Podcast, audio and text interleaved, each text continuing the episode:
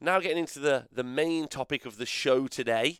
Uh, so uh, the Rain of Star crew. So Adam, Cabbage, and Owen, uh, we all went to the London Grand Tournament 2022 this weekend as the Rain of Stars team, unofficial, because it was a singles event with 76 players.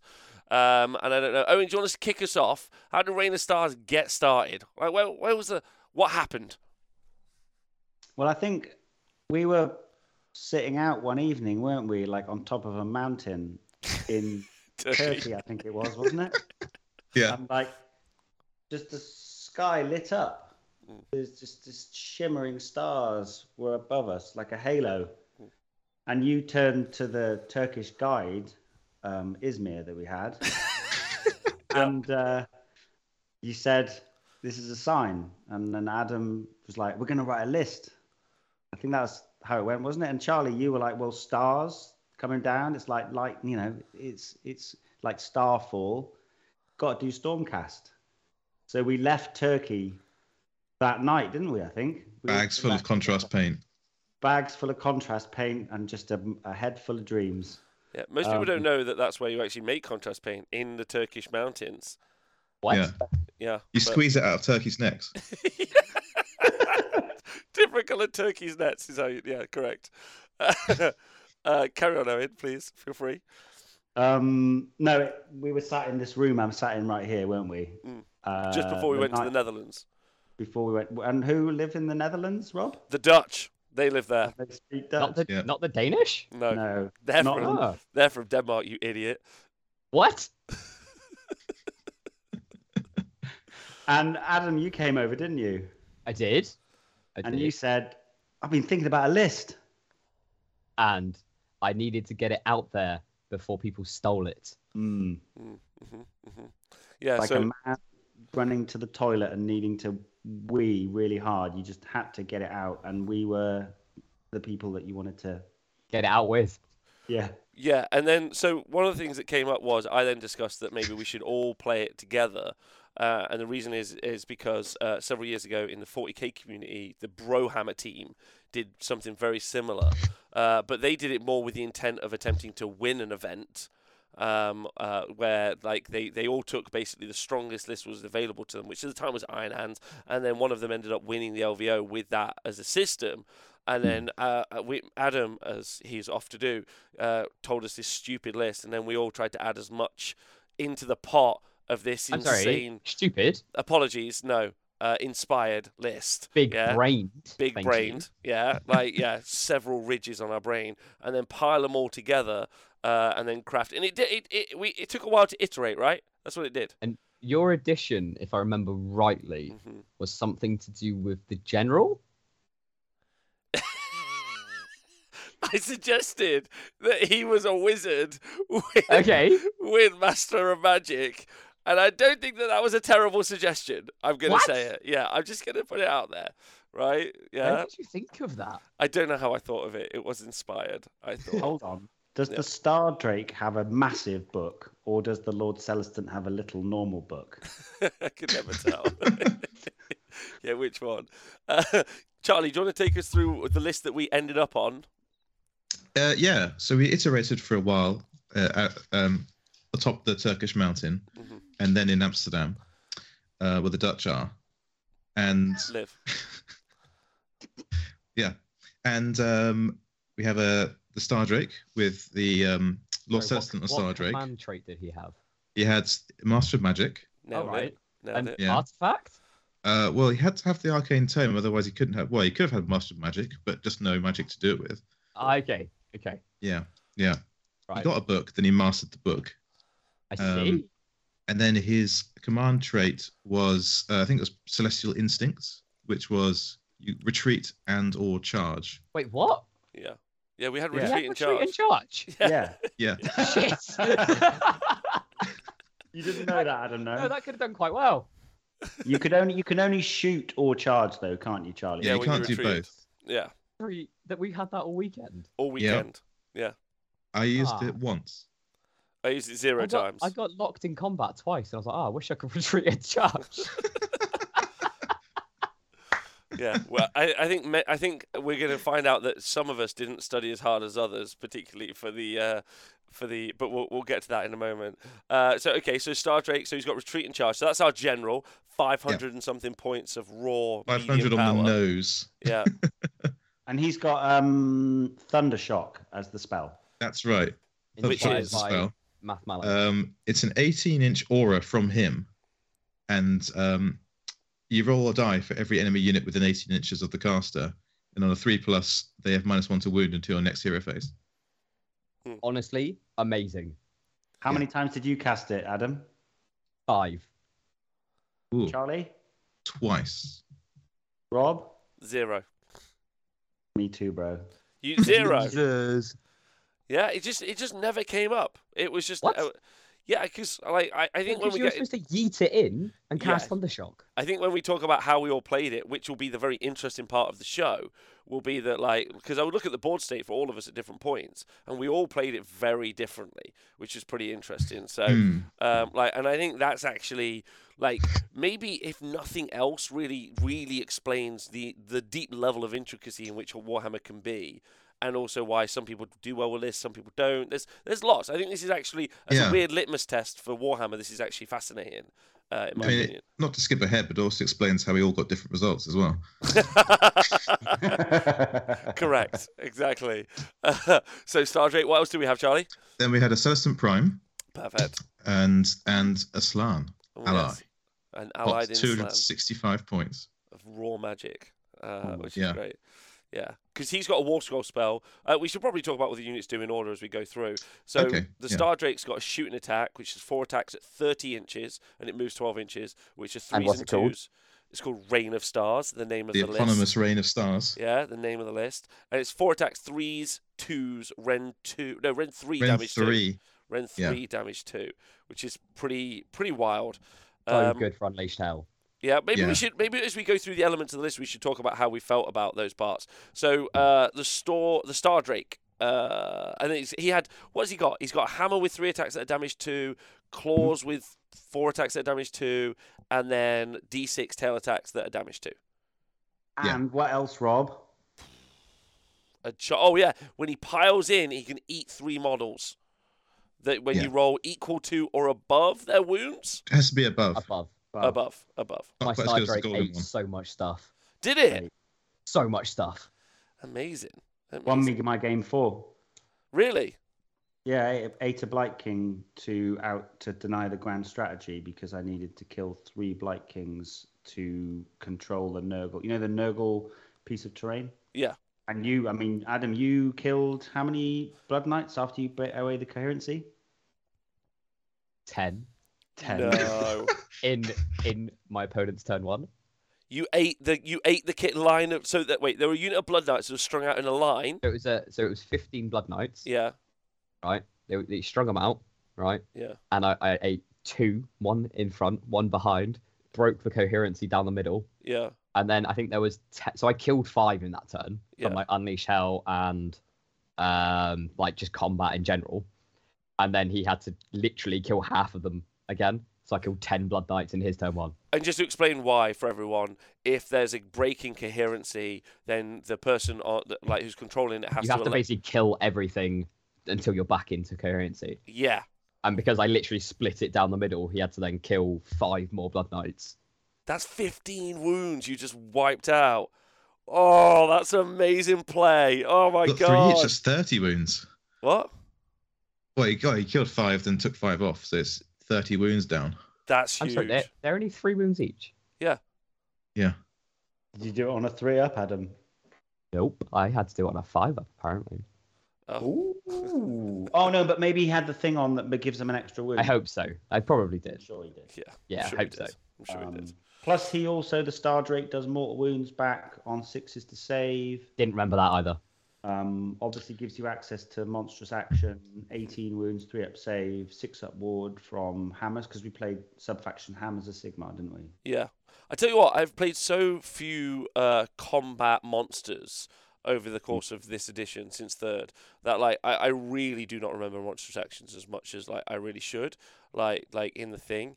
Uh, I will also uh, when we get to talking about this. Okay, uh, so Star Drake. So um, I thought I found him fairly middling, but I mainly used him as a gun platform to countercharge to bodyguard my Judicators, my Slann, and my Hurricanum. So what I would generally do in most of my games is turn one or two, I'd bring down the prime, kill something important, and then generally be trading. I, in fact, I, I, I, traded very little. I just kind of kept swiping at stuff, and then when they got near, then the Star Drake would push stuff off objectives. Basically, that's what his job was. So that was my play style, and then because of that, I found him a little bit underwhelming. He only died, I think, in a single game. Um, like, but then in some games I was like, I wish I'd committed him more. And then in one game he went in and he killed one graveguard, like out, like with all of his activations. I was like, this guy's rubbish. Like so, yeah. I wasn't. I, I personally wasn't a particularly big fan of him. And even the because it was kind of interesting because the judic I wanted to give plus one to hit to the judicators because they've got quite a lot of shots between them, right? Eight with the main bows, and then the main guy's got like D6 shots. So I was like, I really want to give plus one to hit to them, but I also obviously wanted to give plus one to hit to the Star Drake. So I felt a little bit, a little bit torn in some ways on where on what the best application was, and I didn't really know what the math was in doing the right one. What did you guys? How did Always you guys? on the Star Drake. Always, Always on the Always Star the Star Drake. Always on the Star Drake. yeah. Okay, so Because you the Judicators, you're fishing for mortal wounds, right? right. Um, I mean, I was playing with all shock bolt bows, um, because that's what the models had. So it's just 11 shots looking for sixes, and Yeah. everything else is bonus. Hmm.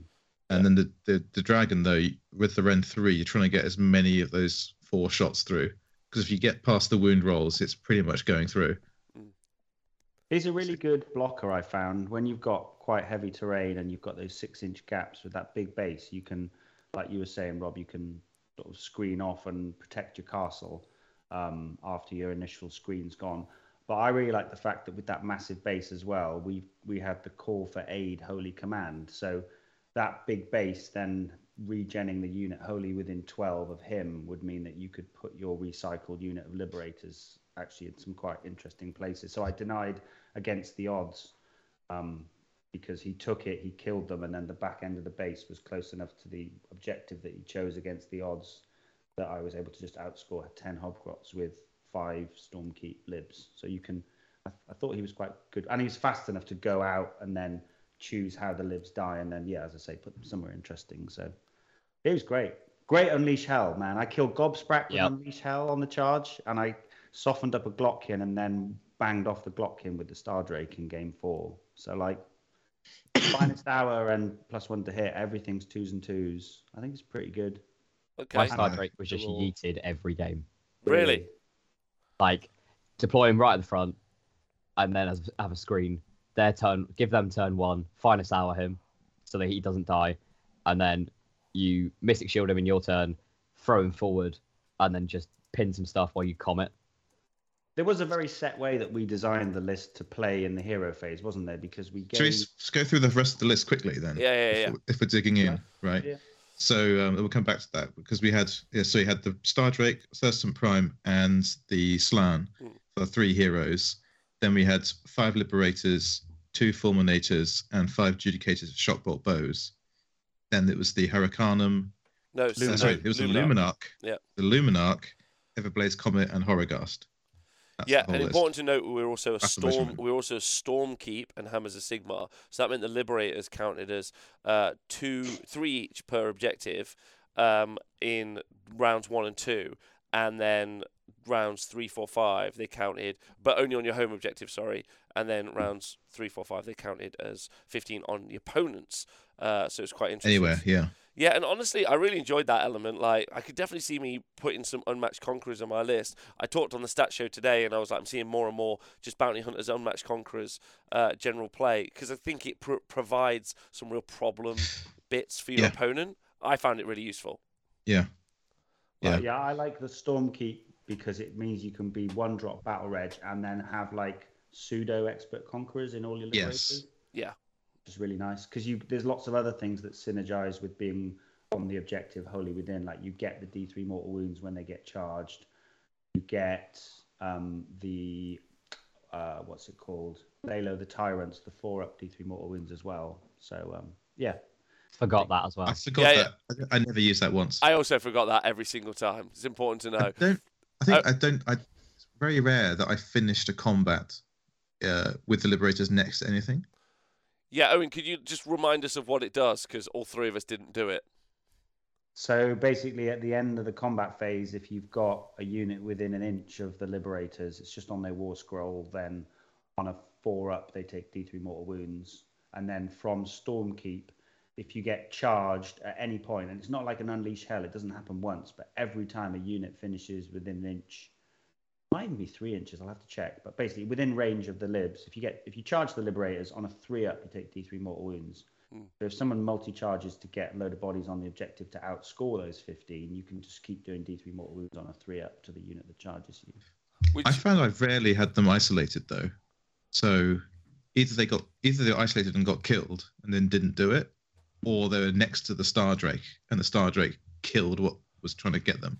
I So I really rarely like finished a combat with Liberators in, in I gave no shits about the Liberators. I was like, just yeet them. Literally anywhere. none. Yeah, I just didn't Throw them forward, let them die. Yeah, I Oh was yeah, but usually like the objective is somewhere in the center, right? So the libs push up to capture it, and the Star Drake goes in to fuck shit up.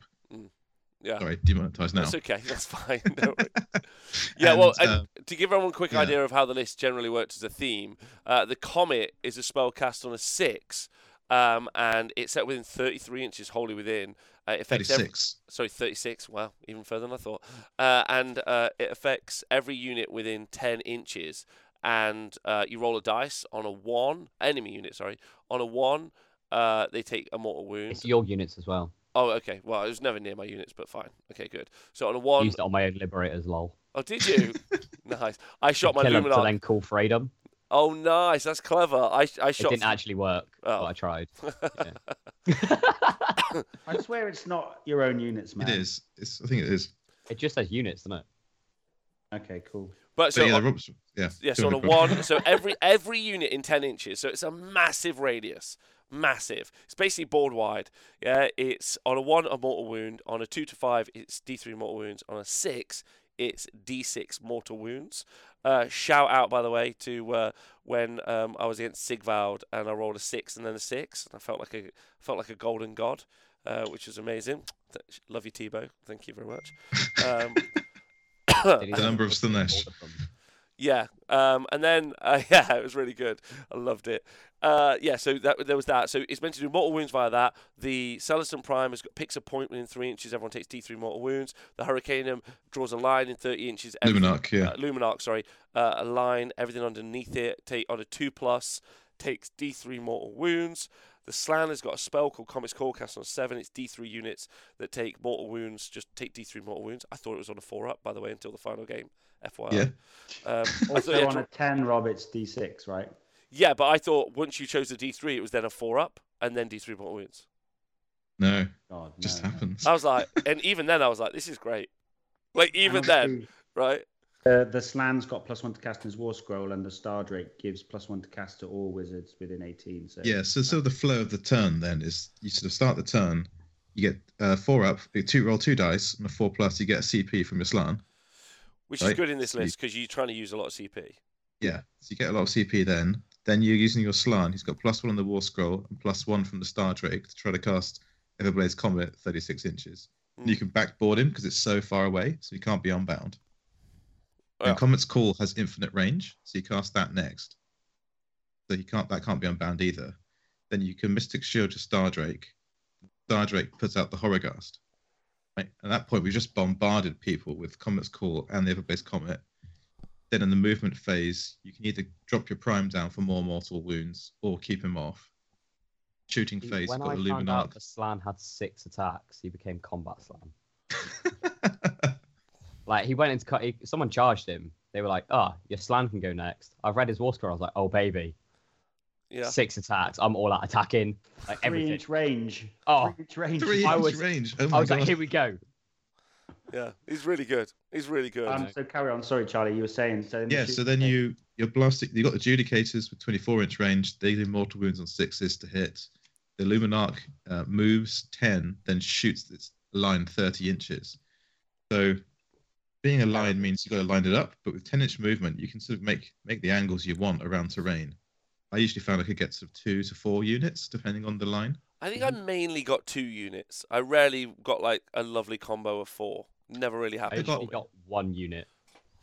On close I to the once- chest with the L shape, I just ran him up the side of the board, and then he could just laser across the whole army base. Yeah, I think against T-Bow, I got Ungor Raiders, uh, Bliss Barb Archers, twi- uh, Painbringers, uh, sorry, Twin Souls, the Blue Scribes, and Sigvald in Wow, one line. that's Against Gargants, I got one Gargant. That's the downside of the, of the Luminark. yeah. I, I I personally don't like the Luminark. I think that's the Nah, first thing I terrible. drop. yeah, he's gone. Yeah. Get Is out that- of here, Luminark. Is that a And va- um, go on? sorry, Rob, go ahead. It's just it's fragile. It doesn't really do much damage compared to other things. I think you could take for 200 points. Um, it means your list is even more defensive for no particular reason because you're babysitting something that's not good. Uh, so like that's my personal uh, suggestions for why I wouldn't take it. I Guys, got any charged mine once. Oh yeah. oh, it's terrible in combat.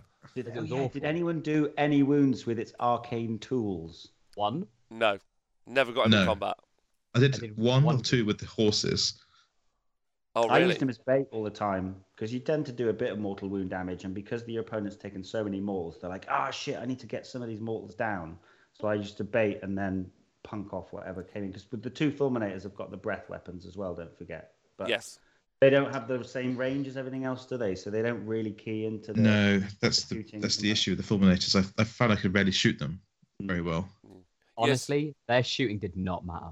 No, No. not when they got combat like that, baby. Like, when I charged him, I felt like a god. Yeah. I was like, "What are you? Dead?" I can't believe that you used to be able to take four of those in Living City and move after you dr- struck Ah, in. That's the So good. dumbest At thing. what? Hey, I'd never what? I've- used fulminators before, Yeah. No, and then like the Yeah. first time, I literally like rolled it, and I was like, "Oh baby, that's like four thousand damage." You know that in our sub faction, they're battle line, so you can take a unit of six. I'm in. And then you could. I'm Yeah. Two units of six. But yeah, the Lum the Luminark and the uh, Fulminators are the same price, right? So I think we all agreed at the end of the weekend it was like. I think- yeah, I think my Luminark did the mo- did the most work for me out of the out of the four of us. I kind of had him at sort of at angles, shifting around, zapping things along lines. He did decent work, but I think yeah, obviously like when things got close, it was useless uh, Uh, in the fight. Whereas the Fulminators just cleared units, and that's what I felt like. The list really, we had the list was built to scatter lots of damage across lots of units. Yeah. And and then basically sort of weaken them so much turn one by taking out lots of little support characters and small units that they didn't have much to function with. But I'm if we came against an army which had a big, big model or a big centerpiece unit, we couldn't do enough concentrated damage a lot of the time. What I don't think I was sober enough to use the hum- uh, the Luminark like effectively. like trying to jo- like draw that line, that was difficult. yeah. Mm. Yeah. Like getting what, tape measure shooting a out, I KO thought I was boat gonna was great. it all over.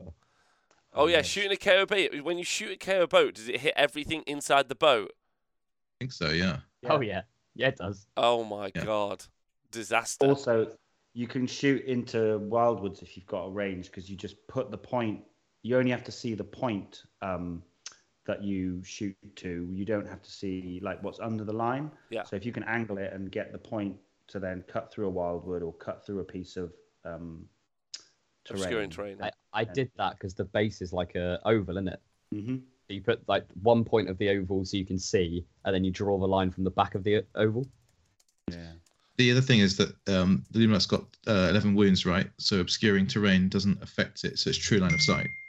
Uh, of Wildwoods might be different, but it's true do line it. of sight because it's got 10 plus wounds. Please, whoever's Oh, got their phone on, turn it off. Like that's my first question. Whoever, like, that's thank you, thank you.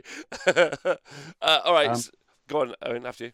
I was going to say, Greg in the chat saying three Raptors with Thunderbolt volley instead. You said that, Charlie, initially. what- what- after Actually, yeah, I mean, Raptors might be pretty good because I think the theme, well, it's a theme slash meme list, right? So at a certain point, whenever you're doing these kind of lists, you're going to come up to a point where you've you've got a, a crossroads between what's the better choice and what's the theme choice.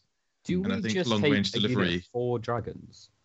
That's another possibility. yeah. See, the issue is, is like, yeah, the whole idea is, is like maintaining a theme, right? The idea was like a, a turn on Alpha Strike bomb. That's where one of the other things we haven't talked about much comes in, uh, which is obviously that Horrorghast, which is a, a spell. Yeah. Um, which is why we obviously talked about taking the Arcane Tome, because casting Horrorghast was basically um, an auto win in some games, and and that's because like we were mainly teching into what the meta was meant to be. Nighthaunt is a castle build army. It has a load of characters that generally go around like a block in the middle. Uh, Sylvaneth do the same, and both those at the moment are about 7% of the meta. Horrorghast also deals with Beast of Chaos pretty effectively, as does AoE damage. So you're in a, like a pretty good. Like uh, Nurgle was the only thing I was like, uh, if we get Nurgle, we lose. Nurgle's the one that's tough. So I think there was also some thought that went into it a little bit more than just a meme, right? Like it was. Yes. It, it was meant to be we hit the good matchups. Uh, anyone at all play against Nighthaunt? I did. Oh, baby, how did that go? Uh, so he had four heroes. He had two um, Spirit Torments, Guardian of Souls, and the Cruciator. It was Quicksilver Dead with two units of 20 Harridans, Yeah, Hexwraiths, Chain Gasps, uh, Chain Rasps, and six Spirit Hosts. Yeah. They, looking at the list, they deployed the a Guardian of Souls and one of the Spirit Torments on the opposite sides of the deployment zone. And then they um, took off the board at the start 20 Harridans, the Cruciator, and the other Spirit Torment. Mm. So I wasn't able to hit both heroes with the Comet. Um, and my turn one was not good. I, I didn't cast the Everblaze Comet, and Comet's Call only hit one unit. So it was pretty of a weak turn one. Then he struck in, came at me instead of. I went to the objective and then got pincered on both sides yeah, but the fulminators and the um, the dragon just tanked it for like three rounds of combat, killed all the Harridans, uh, well, killed twenty Harridans, ten chain rasps, six spirit hosts, and then we killed all the killed all the heroes with the comet once they came down, and um, well, Slann got eaten by a purple sun, but then the the Celestant, the uh, lords, the Star Drake got rid of it eventually. Mhm. I just sort of chewed through everything and then ended up tabling him. But it went okay. Okay, interesting. And then, so then, uh, other things we were meant to play into that was work well. Sylvaneth. Adam, did you play Sylvaneth? I did. Uh, how did that go? Uh, really well. Yeah. Um, I also cheated. okay, good. um, what did you do? Uh, so me, me and Tom had, a, uh, so I played Tom Connell, Lovely fellow. um, which was fun. Um, and I, I had some insane dice. yeah. Like, so in our list, when you have nuts dice, it's uh, pretty bonkers. Yes. Um, but like he was playing the Arch Rev, Valerial, six bows, two tree revs, and the uh, three Revenant Seekers. Yeah. List that you see, and I know that list like the back of my hand because it's what Math Mallow was running against me for a lot of games. Um, and um, so I knew like to kill the Arch Revenant first. Did that turn one, then turn two. I killed all the tree revs, and then all he had left was Alarielle, nine bows at that point, and three Revenant Seekers. Hmm. Um, and then there was a turn where um, I we got past like in, the end of my hero phase, and Tom was like, "Oh, mate, I meant to unbind your Horrorghast." I was like, "Ah, that's absolutely fine. Crack on. Who cares, right?" Yeah. You know, like so he unbound Horrorghast, and then like a minute later, I went, "Oh, I've still got one spell. Can I just cast it again?" He went, "Yeah, sure." and then I was like, and then like at the end, like I got to like that night, I went, "Oh shit," like because obviously you can't recast it. Yeah. Mm. Yeah, yeah. Like, and none of, neither of us realised, but like, so I felt pretty bad about that because it may have killed three Kurnoth hunters. um, oops. But like, you know, it was it was a genuine mistake. But yeah, like, it. So Horrorghast is really powerful. Hmm. Um, so making that mistake is quite a big deal. Hmm. Um, but like, so I cheated against him quite badly. Um, but I think I still would have won the game anyway because I still did lots of mortal wounds to him. I still, um, I'd never dropped Delarial. I just kept bracketing her so Mm. she could never die and teleport behind me. Um, and then, yeah, just took the objectives, played quite a nice game. Uh, he shot nine bow hunters and Delarial at the slam turn one and didn't do a single wound, which was hilarious. Amazing. um, Amazing. Yeah. Yeah, I just. Re- yeah, not single ones because I deployed the slam I think Right Owen next feels to- that in his heart. right next to um, five liberators, who was obviously um, uh, what's it called? Lookout Sir. So he was minus one to hit, and then I did finest hour on him. So the Slann's on a three plus save. Wow. Did you Like, know and I- he has a command ability, which Yeah. is minus one to plus one save So- against missile weapons? Turn my turn one, I use that Mystic Shield on him, and then in Tom's turn two, he shot again and didn't do a single wound. Oh my god! so the god. At that point has taken 18 bow hunters and two aerial shots and just sitting there like, yeah, and what? what he you do must to be me? livid. Uh, he, he, he got a little bit tilted. That's Um, fair. and then I also did uh, Thunder Shock. Yeah. Because it affects shooting. And I hit all the bow hunters. So they're all then minus one to wound as well. Oh no. 'Cause Oh, that's when- that's why you benefit of eat- putting the thing in. Yeah, exactly. It's why you yeet the Star Drake. I guess it is why you use the Star Drake. Yeet the It's a Star lesson, Drake. a lesson I still need to learn. Okay, uh, and then I won't ruin it for when we go through our games. But Owen, you and me also played Sylvaneth. Yeah, I played them twice. Oh, Two. okay. So there was one where we both played the same Sylvaneth. We won't go through that yet. Well, how was your other Sylvaneth game? Very different. Um, it was uh, yeah. So I played the lengthways deployment um, against a lovely guy called Will, and this was. It didn't seem like a particularly focused list. It had six lancers, three seekers, Warsong, TLA, Purple Sun, two by five tree revs, ten dryads, and some gossamids. Um, and yeah, I just basically gave him first turn, survived the Purple Sun, and then I felt that the Horrorghast is really good because they're all bravery six generally. So I think the Horrorghast was really good in that game. Um, killed the War Song Rev turn one, and just kind of tried to take him apart. The big swing I think was talking about the resilience of the Fulminators as you were in your game, Charlie, against the Nighthaunt. Um, six Yeah, yeah, yeah. Six lancers and three seekers, so they all get to strike before I do. Killed one fulminator, um, which was pretty pretty strong. Um, but yeah, I brought the prime down turn one. I think that's always a tricky decision in our games whether when to bring the prime down. But he came down to take out the war song because of the wounds, and then I just felt like I could just pick him apart with the, all the mortals and that combo is really strong, as we've talked about. Comet, Comet's Call, Mystic Shield on the Star Drake, and Horrorghast. It's just Yeah. yeah, it's it's pretty gross when it all happens into the right matchups. So um, yeah, against your standard Sylvaneth builds, I think it, it is a good matchup for us. I think we found that through the course of the weekend. Apart Yeah. from if it's a very different. Apart from if it's a very different Sylvaneth build, which we'll talk about. What? you what? What? Uh, all right. Okay. Just to just to kind of round it off, uh, and then we'll talk through our games, and then maybe we can talk about the whole thing. Uh, I think maybe before we do any other any other part of this, I found the entire experience before we talk about our games. I found the entire experience of doing this with you three, and then also being at the event, even though I was particularly unwell, maybe one of my favorite wargaming experiences because we all um, like it was insane, right? I could just be like, oh, uh, how many attacks he's got? Owen, how many attacks he's got? Oh, Charlie, what's his cast on? Or when like we would each go up to each other's game, like I just lost my slant to purple. I'm like, oh no, yeah, like because we all we all intimately knew what the key element to our army was. Um, Yeah. uh, Adam, how did you find it? Oh no, I've lost your Mate. audio, bud. I've lost your audio. There you go. Sorry. Yeah, I was good. doing other stuff. Yeah. Uh, it, or when someone tries to call for aid on the other side of the board, and then we have two players looking at him going, um, No, not mate." looking at me. Immediately screaming at me. No! No, don't do that. I was like, oh, okay, good. I was so also, the most stressful game I've ever had is where, because I only read the rules to the army on, on the trip up. If I'm 100 Honestly, percent honest with everyone. I, Yeah. I played like some games on TTS. I did not even do that. apparently. I played all five of my first games at the event, and Owen was sat next to me at one point, clearly furious. I didn't know Stormcast exploded until like the second game. I Oh mate, I didn't do that at all this weekend. I didn't do it at all. Like, Yeah. not once. Anyway, uh, it was very funny. Uh, so, uh, yeah, what was your experience uh, with it, Cabbage? How did you find it?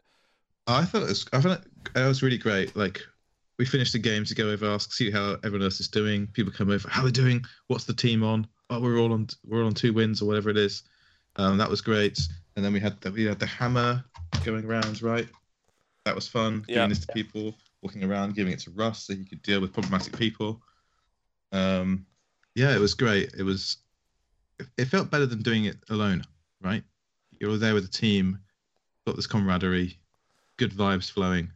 and we're all playing the same thing, trying to get eke the most out of it. It was it was a real, a real laugh. Yeah. What about you, Owen?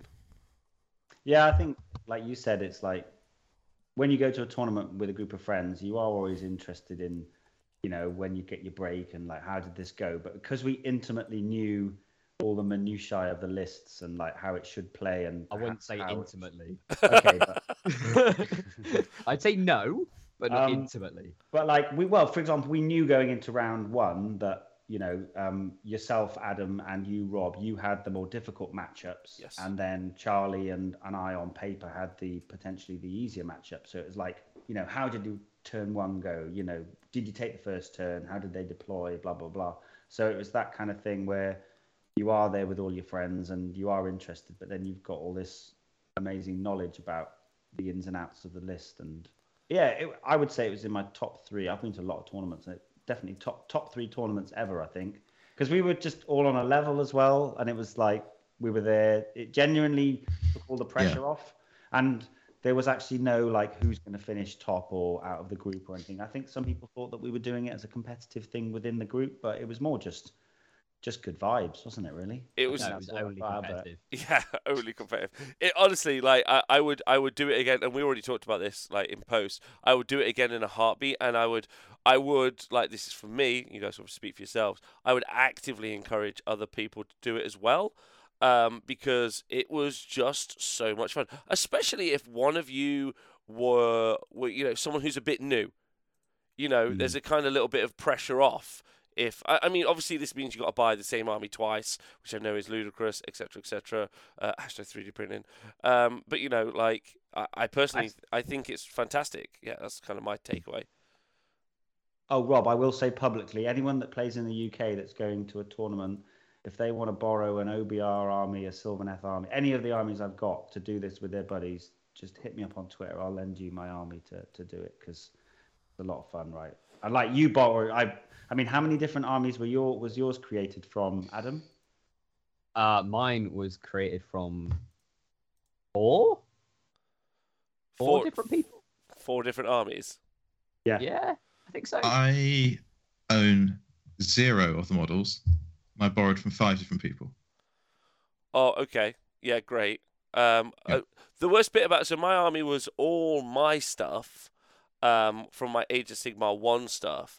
But the worst bit was, and actually I'm still talking to authorities about this, is I turned up to the event uh, and someone stole the base for my Star Drake. Just stole it. what? Yes. Wow, really? Stole it. That, that big, lovely round base. no, You spent all it's, it's actually it. actually the Stormcast base is actually uh, is an oval. Owen, sorry, don't know if Really? you remember. But yeah, yeah. So I got swear s- yours was round. I was gonna say, I thought yours was Failed. I thought it quite was. Rounded. no, it's it's definitely oval. So my enemies, uh, Right. Yeah, stole the base, the base So of my model. what did you have to do? Well, then, in in a very quick emergency, Russ, the TO, I spoke to him. I said, "Look, someone's stolen the base from my Star Drake."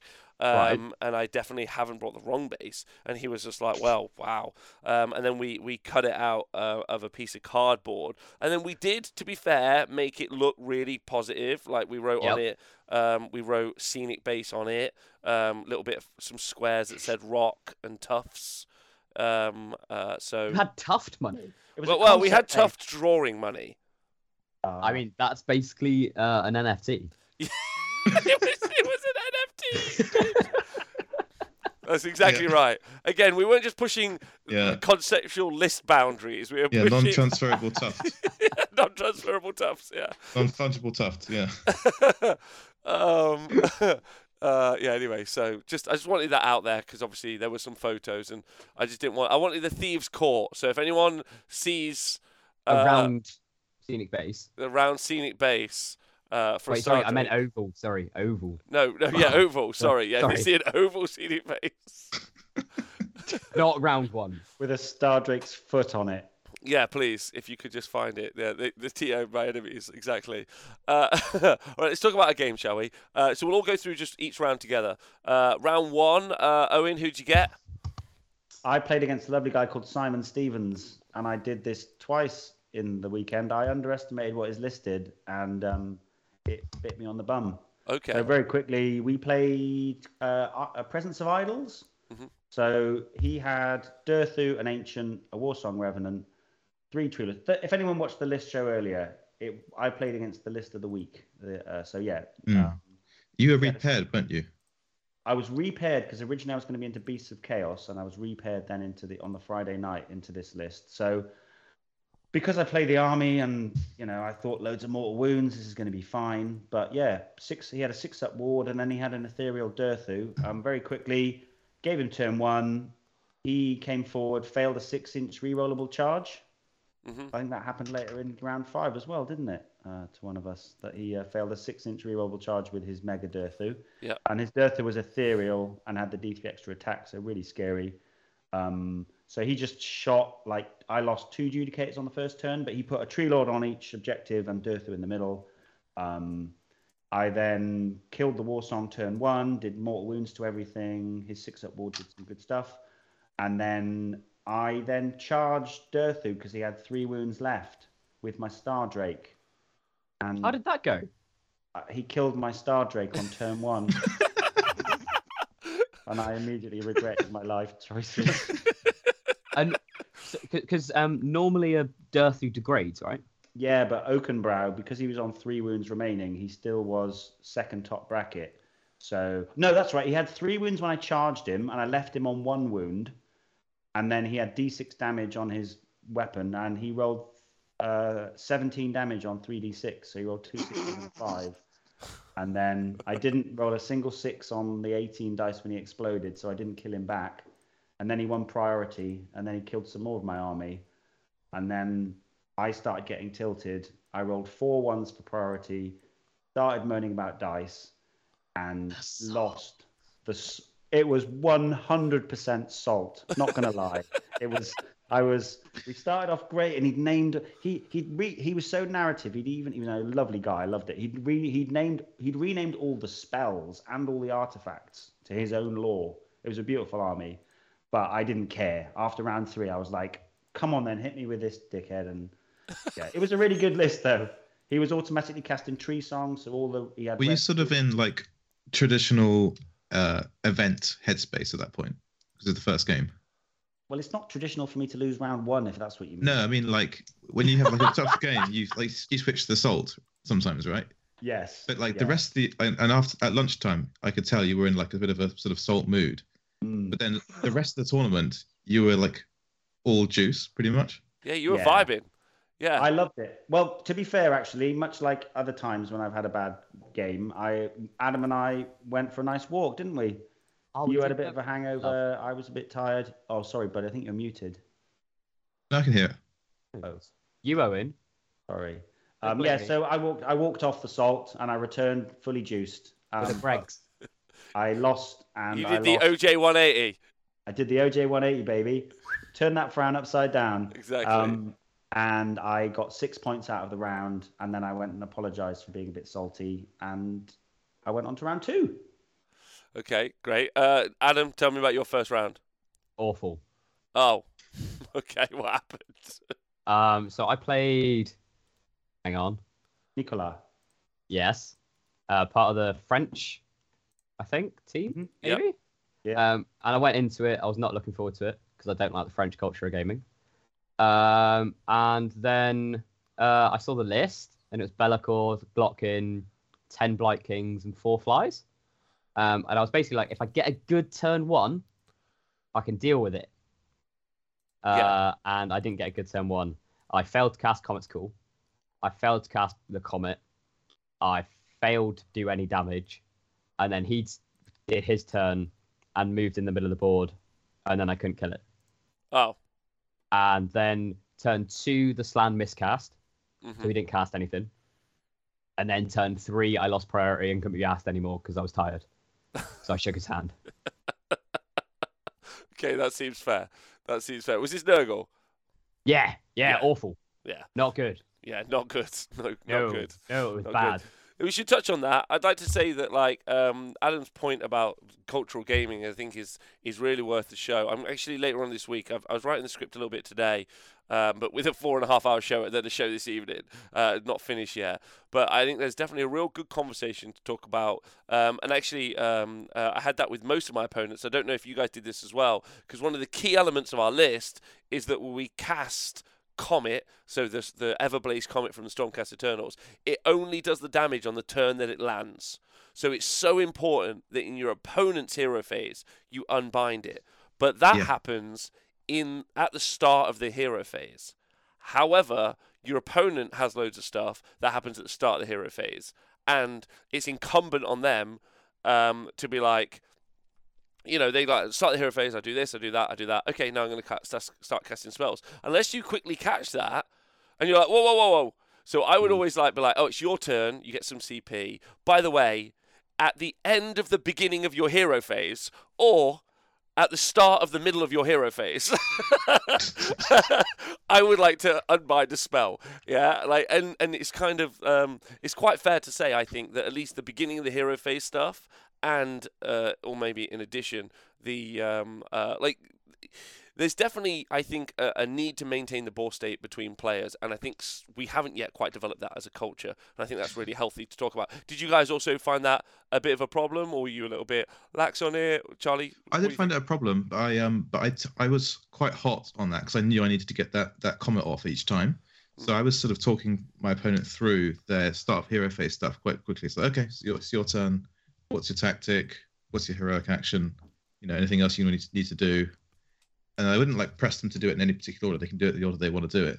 But I sort of like if they started doing spells, I'm like, ah, we're still, we're still doing start of hero phase. I'm doing my stuff now. So I was also pretty hot on making sure like they did all of their stuff so that if I could do my un- um, heroic action and dispel before uh, they did the hero phase, or like uh, in a way like in, in sequence, so they didn't have to take back what they were going to do. Right? Mm. Like, I okay, was this is all the very stuff you can do. Now I'm going to do my stuff, and you don't have to go back for anything. Yeah. What about you, Adam? Uh, yeah, I was not that hot.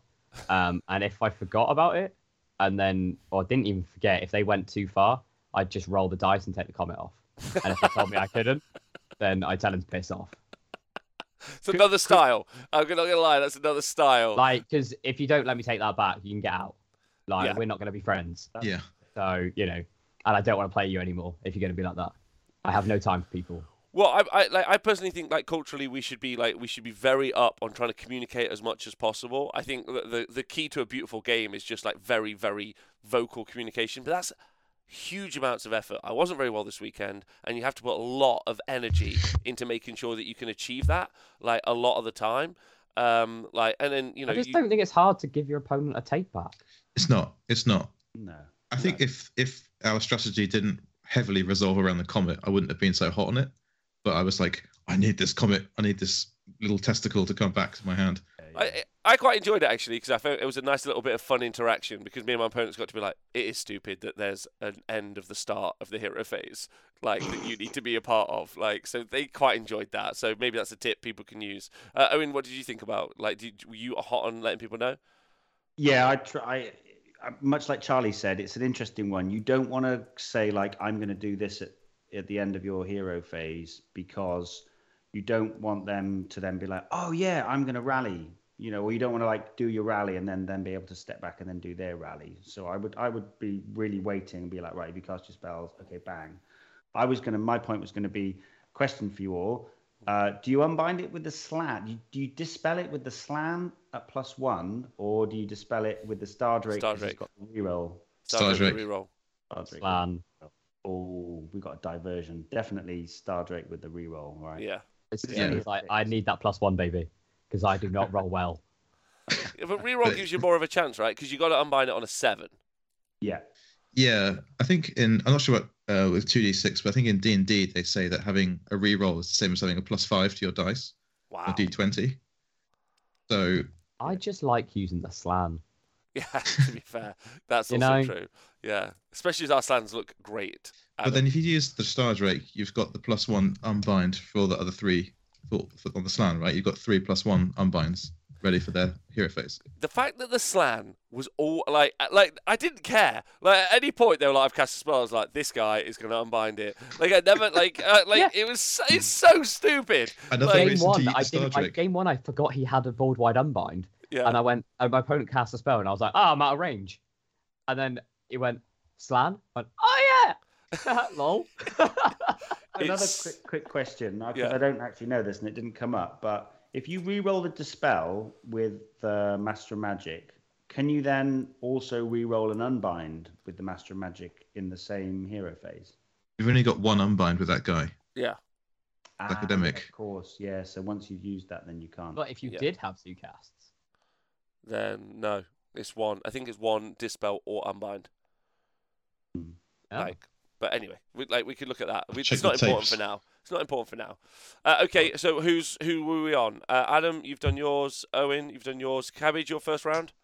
Uh, yes, like I mentioned, I played Benjamin Anderson, uh, who I met at Birmingham initially back in May, the event I ran. Um, I met him. He's playing. He's playing Nighthaunt, the Quicksilver Dead, and like I said, he split his heroes up and did quite a nice play.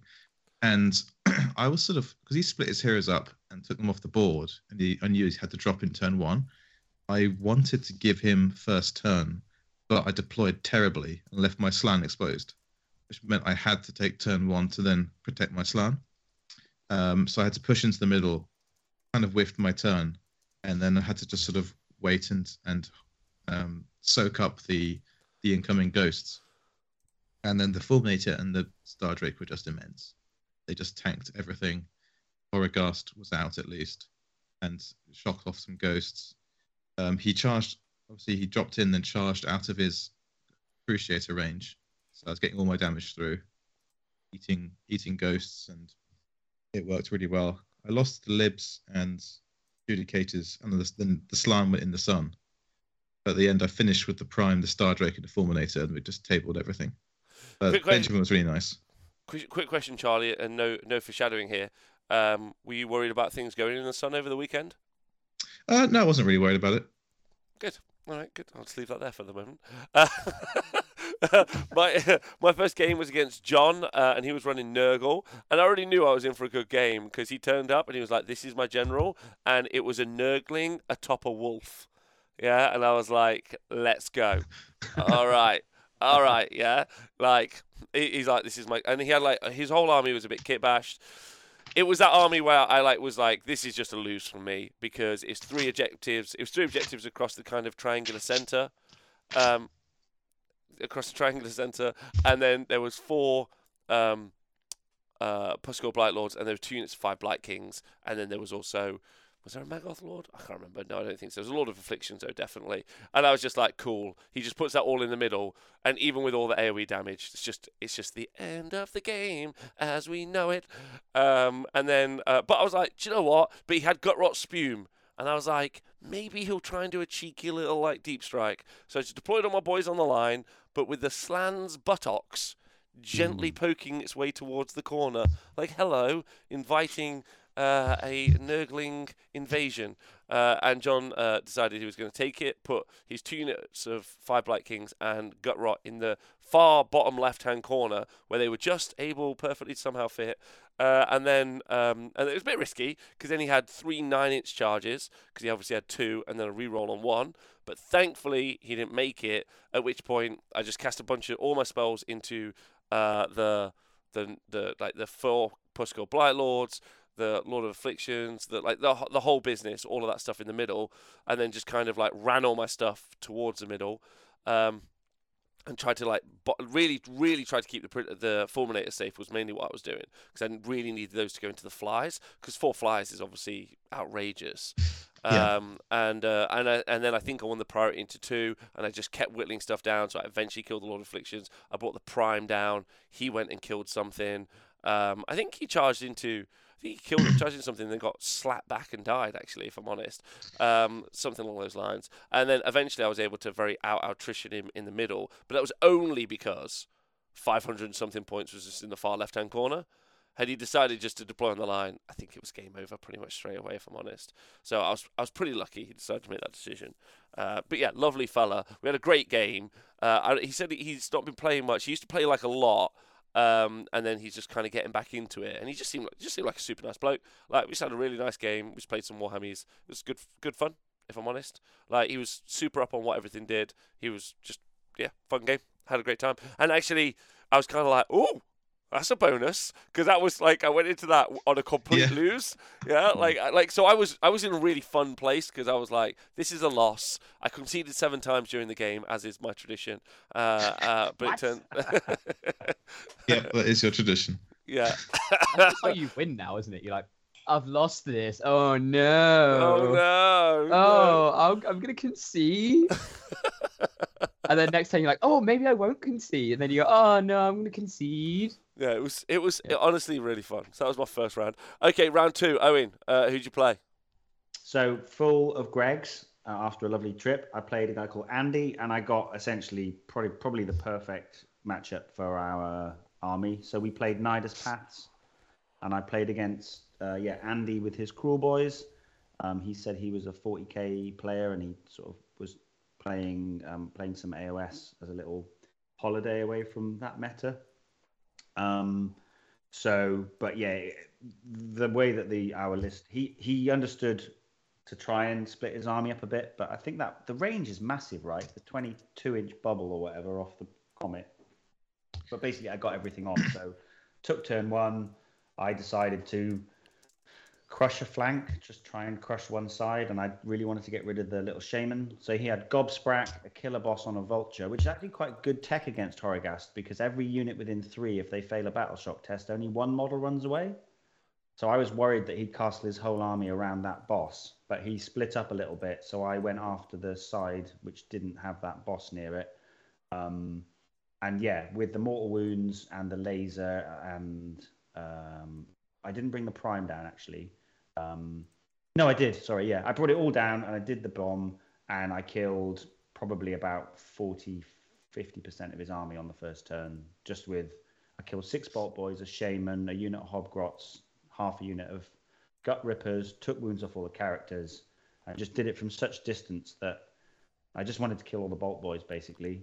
Um, and uh, from that point on, I kind of left him with his monsters. Um, I, I kept everything really far back. I just put the the Luminark a little bit forward and five libs to cap an objective. Um, and he had one flank with just 10 hobgrots, so I was able to clear that and then box him in. And um, yeah, it was it was the perfect matchup, and it, and it went really well. What really was bad was I roadblocked my castle with the Star Drake, and he was like, "Right, I've got my Kruleboyz War. I'm going to be able to charge in and double activate with the with Gobsprakk and also with my Sludge Raker Beast into the into the Star Drake." But he got his charges wrong, and he charged Gobsprakk first. So I shot him off with Unleash Hell, and then the Star Drake tanked the Sludge Raker Beast, and then one shotted the Sludge Raker in combat. See What? Star Drake? Yes. I love Star Star Drake, Drake. baby. Rain of stars. It's this Um, combat attack, right. isn't it? Yeah, I think we got to turn three, and he had five Gutrippaz left um, at the start of my turn three. Um, so yeah, it was a it was twenty. Uh, This was 20 Carsten, right? No, not Carsten. Uh, this was this was a guy called um, Andy. Oh, Andy. But Okay. he was great. At the end of the game, he said, "God," he said, "I play Thousand Suns, and everyone's complaining to me about all my mortal wound output, and now I know exactly how it feels." So thanks. so he took it really well, and we had a really nice time. Um, but yeah, it was a I, I, yeah I won in basically it was three turns, but just the perfect matchup basically. And then I came and sat next to you, Rob. Yes, you did. Staring at me, uh, giving me the evil eye. Well, you're not doing that right. Uh, okay, Adam, how was your second game? Um, so my second game was uh, really successful actually. Hmm. Um, so I did so well in game one um, that I got the joys of playing the TO. okay. Um, so while I was at um, at Greg's with Owen, um, I won 20 yes, um, while we were eating, which is quite nice. nice. Um, and then I turned up to back to the venue, and Russ said to me, he was like, oh, "Look, mate, I'm a really avid football fan of the Arsenal, um, of and the I'm- Arsenal. Of the, the Arsenals, yes. right?" And he was like, oh, "I really want to watch the football." Ironwood Um, Arsenal. Yeah, and the up the Gunners is what he said to me. Yeah. Those exact words, by the way. Correct. Um, and he was like, I really want to watch the football. So I said, It's all right, mate. Give me the 20 You can watch the football, and I'll just, I'll, you know, do whatever. You don't have to play. It's fine. Um, so we didn't actually play a game. Um, I just won 20 because I'm that good. Uh, Well he, he was intimidated by the list. He wanted to watch the football. It was all on him. It was nothing to do with the fact that I was really tired, hungover, well, drunk again, um, and then wanted to go and go to a petting zoo. It also did. wasn't because that was in the pack that that's what happens. No, not at all. Um, so I then went to a petting zoo. Um, so got an Uber um, to some street that had a petting zoo on it Mhm. to only find out that it was closed. Oh, would you s And- like? It sounded like it wasn't even really real. Would you say it was menagerie? I, I, I would laugh if it was your joke, um, but I know how you just like to rehash things. I do. So- It's true. It's true. Um, it's because That's I'm a an great ex Games Workshop employee. That's why. but no, um, that was honestly the most disappointing part about my um, my weekend. Um, the fact that the petting zoo was closed. Um, so I came back um, and I had two hours left to kill ish. Um, so I went to the bar and did two hours worth of drinking. Wow. Um, Because you would have thought you'd done enough. No, not at all. Um, and realizing how expensive um, London beer is um, by the end of that two hours was uh, not a realization that I needed to look at. It's just- That's nice Um, beer though. Mm, I, I just drank Magners, so it wasn't. Um, but yeah, It's a you I had problem. honestly, I had a lovely time, um, except for the petting zoo. So Oh. yeah, I've only just noted that Grubby Ungor donated fifteen pounds to the show earlier. Thanks to Grubby Ungor. Oh, thanks. That's Simon. Yeah, I know. Yeah, that- that's Simon. Him and Johnny Thunder. Such a pair of reprobates. Thanks, Grubby Ungor. Wow, I completely missed that. Thanks, buddy. Okay, uh, Cabbage, tell us about your second game, because, ladies and gentlemen, strap in. If Cabbage stops doing whatever the fuck he's doing near his microphone, yeah, this is going to be great. Just pouring myself some water to get ready. I had the the distinct pleasure of playing against Thibaut de Benaz, uh, round two. I'd like you to know that, like, this is for everyone. Uh, I'd like you to know that having played Charlie, who was playing next to me, Thibaut then came over to my table and continued to, in foreshadowing, say that my list was stupid, that we're stupid, that everyone around us is stupid, the fact that it exists is stupid, and that we're a disgrace to humankind. This is Thibaut, and he's one of my favorite people. He was great. He was wonderful. Yeah, like he Yeah. was unrem- He was French also. He was like, "Fuck you, you fucking stupid." Yeah, it was amazing. Anyway, sorry, Ca- cabbage. Yeah, So he was playing uh, MSU Slaanesh, which seemed like a great matchup for me. yeah. So many little units, all packly tight together, um, deployed together, and he, uh, yes, he deployed very, very carefully, measuring very distinctly where the sun, so the sun couldn't go behind his lines. And he took Yeah. my, he sort of took my sun and just spent about ten minutes measuring everything else. There was no place I could place it because you have to place it down more than one inch from other units, other models. Mm. So I just sort of went off and got a drink and things like that. Came back, finished up, and then I was like, "Yep, I'm going for it." And this was um, what's it called? The the pass, what Nidus Nidus pass. Pass. Yeah. That was it, Nidus pass.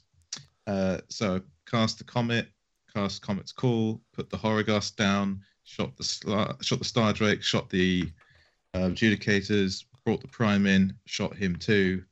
Luminark shifted over, got a line through about six different units, and in the turn that turn one, I killed ten Ungor Raiders, two units of Untamed Beasts, ten Bliss Barb Archers, ten Twin Souls, and the Blue Scribes. Um, so I did all that, and then I was in like a pretty good position because he he basically had three, I don't know, like maybe five, uh, eight Twin Souls in two different units, and then 20 more Bliss Barb Archers and Sigvald, and that was basically it.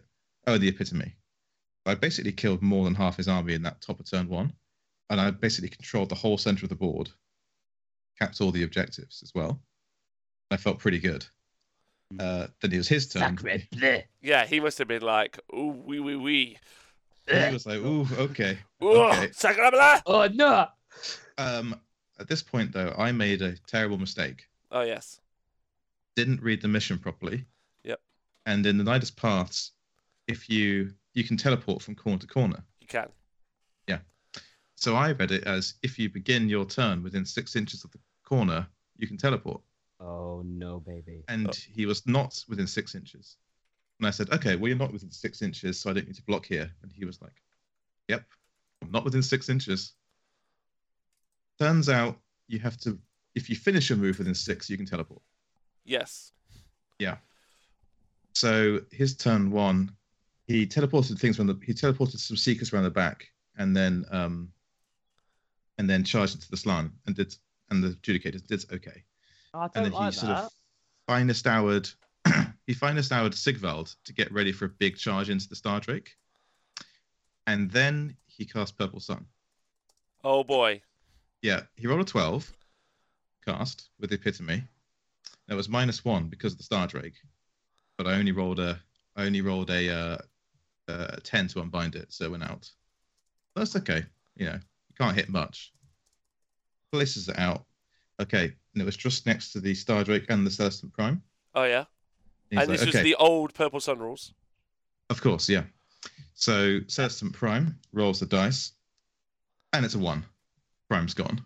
in the sun. Prime in the sun. I was like, okay, well, you got one. Star Drake. Oh, that's gone too. yes. I And I was. just and he just shouted, yeah, I watched it live, and it was. He, I watched it live and it was the funniest thing I've ever seen.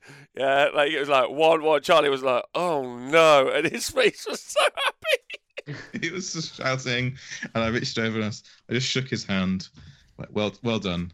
Um, we'll see how it plays on, but well done. That that's that's a top moment that is. And I was just like, well, I guess I lose now. Um, and so Sigvald was like, what do I do now? Both my charging targets are gone. Yes. So he got the double turn and sent Sigvald into the Slann instead. Um, and I scrapped around and managed to get a few points. So I think it ended up being something like a 14-6. So not too bad. Yeah. Okay. that That's, was that was it. But and and then Tiba at the end was like, like ah yes, and he's like ah, I'm sorry, but I'm playing Slaanesh and you have this, so fuck you. that, that was his attitude all weekend. It was amazing. Then he bought me a beer and we chatted. He said, "This is my hammer now." He took the hammer for a while. And uh, then, yeah, and then great. because your game was over so fast, he then watched my game and was just rude about my list for the entire of my game, having just beaten your list, which is very funny. Um, I, I Yeah. played James uh, with Soulblight Gravelords. There was like uh, a necromancer, a vampire, uh, some Soulblight Gravelords. Uh, sorry, some uh, some two units of what are they called uh, Graveguard, some zombies, some dogs, uh, and then uh, was was I don't think that Blood yeah Knights? there- there's some blood knights. There's a unit of blood knights at the back of the board. Uh, Blood which is- yeah, blood knights. For only five though. Don't worry. Um, and then he, Ah. and then James, who I played, who's uh, again a treasure. This is going to be just the review for my weekend. I just had an incredibly lovely weekend. Everyone who I played was like I would play each one of those millions of times, like which was just phenomenal uh, to be honest. Anyway, just I think turn one, I did. I took the first turn. I killed a bunch of stuff. Killed the vampire. I kept trying to pop wounds on the necro, but like I, I wasn't rolling. Like you know how you said the list is amazing if it rolls hot. It just wasn't like it was like a mortal wound, a mortal wound, a mortal wound, and that really didn't play particularly well into Soulblight Gravelords who were able to like res a bunch of stuff a lot of the time. So like Yeah. that that felt a bit weak. Um, and then I, I struggled a lot on the battle tactics over the course of the weekend, if I'm honest, especially because I didn't play uh, as aggro as you lot with the the um, the Get it in there. yeah with the Star Drake. Uh, so I so I did I did I did push him in, and I was like, okay, I just need to take out these ten Graveguard, uh, and he killed one. And I was like, oh, and that's it. Like, no, he killed four because he ate three, obviously. Uh, but then he only killed one with his actually melee So what are you what are you complaining about? Well, yeah, agreed. I'm agreed. sorry, but he ate three. He ate three, but then he didn't kill any more than one, and I was But he ate three. Yeah, it's true, and that that would have been my battle tactic, which would have been quite nice. And then also those Graveguard would able to do quite a nice bit of damage back in, uh, which was quite interesting. And I think I think maybe I misplayed like that turn two. I maybe should have gone somewhere else. I don't know. Um, I'm I'm still coming off the absolutely electric high that is six Skyfires uh, who have Destiny dice to charge, which basically means it basically means like I, I still don't I still don't know that I can't go everywhere on the board. Like I'm still like, oh, I can only I can only move 12 inches. This is awful. Like how am I going to survive? Um, so yeah, like but he was. loved the prime. Huh? Must have loved the prime. Oh, I love the prime. Ah, The prime. dice every turn, baby. Yeah, yeah. I just auto charged everything all the time. Everything, every time. Mhm. I Yeah. forgot I could do other things apart from auto charge him. So other fights, I was like, I didn't do any of any more dice dice rigging the rest of the time. Yeah. Only auto charge. Yeah, I Even when it's a three inch charge, twelve inch charge. Yeah.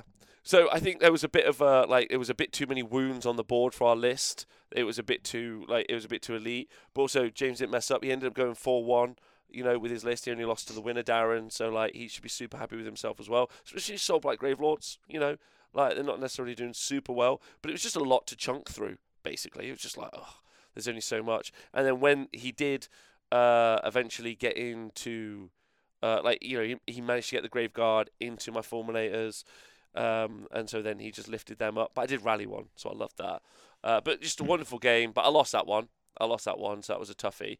Um, but yeah, like, I feel like maybe in another another version of the game, I just roll quite hot on the dice, and a lot more gets lifted off, and then it goes my way.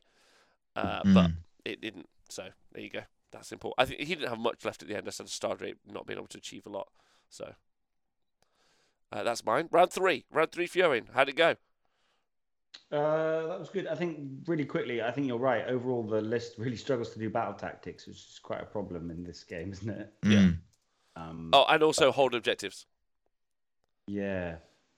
Two key tenets of the game, right? Two key tenets of the game. They really fucking struggled at. Yeah. Um, but it's good at killing stuff, and that's fun, right? Um, So we Was played... it good at killing stuff though? Was yeah, it? it's all right. Depends. Uh, wasn't it right now? Uh, we played Won't Back Down. Is that what it's called? Yeah. The one which is lengthways. Um, and yeah, I played Will, who was great with Sylvaneth. Um, I think I talked about it a little bit earlier. Um, you know, lots of big fly bugs. So I knew that they were the problem. So I just basically pushed the flank that they weren't on um, and kind of wheeled him around. Uh, He cast Purple Sun turn one and had a roll into the Star Drake and the Luminark because I split my army up. Um, but he didn't get any of them, which was lucky. Um, and then I was just able to move up, shut down all the woods, so that his only way that he could attack me was with the fast bugs. And I went to the other flank other than them. So turn one, I think I killed the War Song. I brought the Prime down, killed the War Song, killed most of the archers, killed most of the dryads, and then just knew that I just had to deal with those bugs then, and I would get the game. And um, he got prios, I think. Yeah, I didn't win a prio on the Saturday actually. So yeah, he got the prio, and I don't know if I'd mentioned that.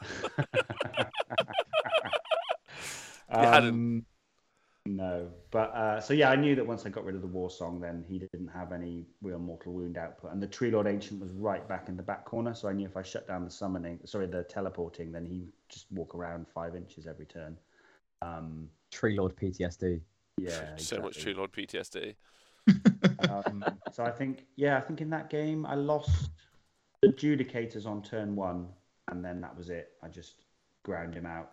Um, the Fulminators tanked the bugs, and then the Star Drake and the Prime killed seven out of nine bugs in one turn.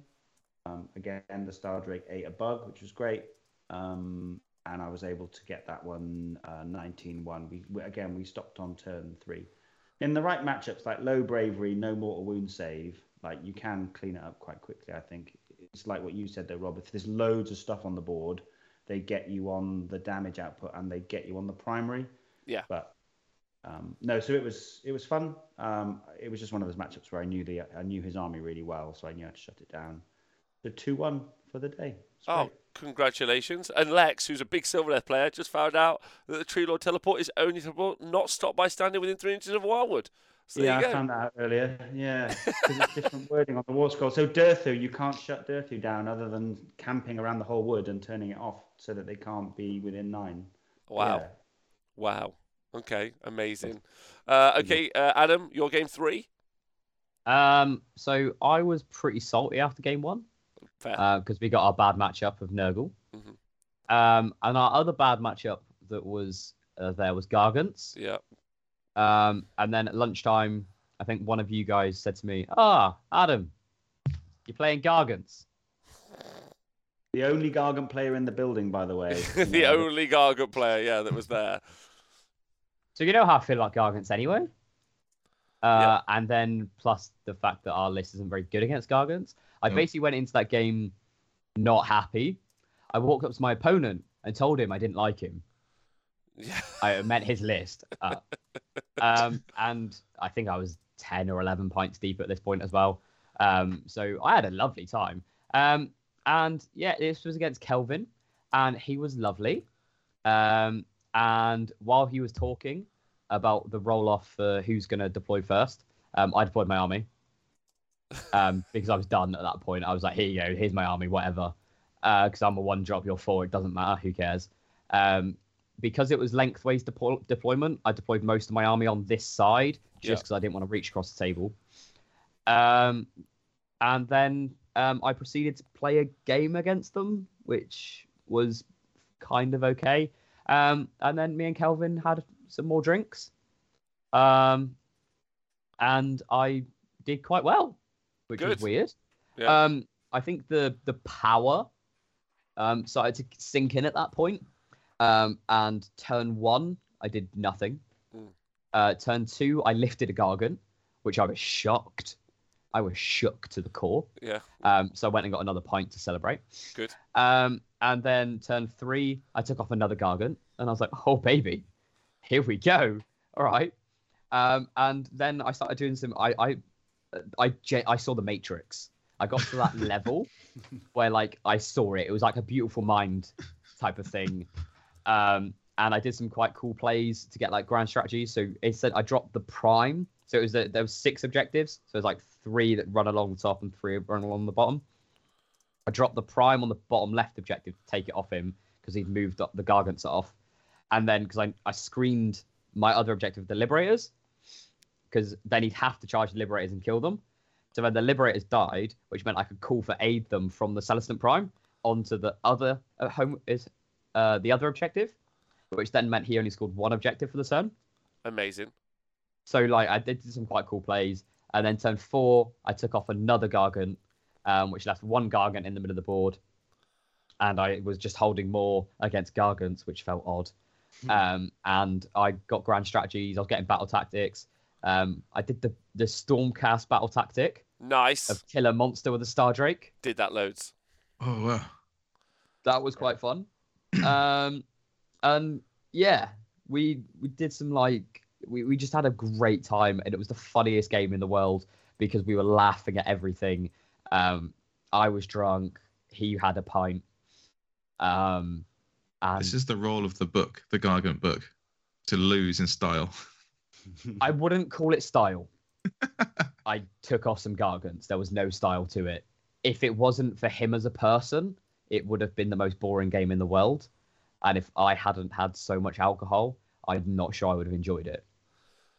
Yes. Okay. All right. Good. But I won, and I had a lovely time. yeah. Honest. Yeah. And Kelvin's amazing, by the way. He was like one of the best AOS players, like as a person. Oh, good. Oh, that's lovely. He just lovely. needs to get a different army. I really, really don't like gargants. That's fine. That's PTSD. That's fine. That's okay. Uh, Cabbage, what about you? Uh, how was your third game? Yeah, it was good. I played against Jonathan Hale, um, and he had KO. Um, so I knew that he could sort of go anywhere. So I sort of deployed on the line, really sort of pushing up so I could get to him. Because I knew he'd deploy as far back as he possibly could, so that he couldn't be alphaed as much as possible, and then he could drop anywhere to then shoot me back. So I pushed up on the line with everything. uh, then he deployed in the back corner as far as he possibly could, but it was all in one corner which and you can't outrange that slam, baby. It's it's just too it's too long. You can't do it. So um yeah, drop the comet, hit the boat, hit everything. And because they're in the units were in the side the boat, I hit all the units in the boat as well. Um then I comet did comet's call and I got him to get all his heroes and put them in a line on the board so we could just put wound dice next to them. and he had five heroes. He had an admiral um, with the arcane tome. He had a spell in the bottle guy. He had a navigator. Um, I think it was maybe two navigators and two Aether-Khemists. One had the, spell in the bottle, which is the purple sun. Um, but you also had the arcane tome, so you could purple some of the arcane tome as well. Um, I hit the comet and things like that. I killed uh, the spell in the bottle guy with Comet's Call and the and the, and the comet, and then I took down two Aether-Khemists and the Navigator to two wounds each, and the Admiral had five left. Okay, they've got two wounds each.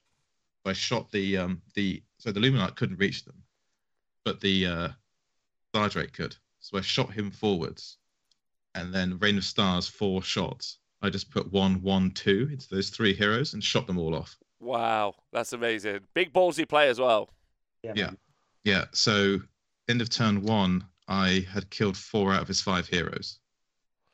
Wow. and then um, he then had his turn and teleported over to the. I but I'd left some space at the back, stupidly, and I'd not placed my slar in the right place.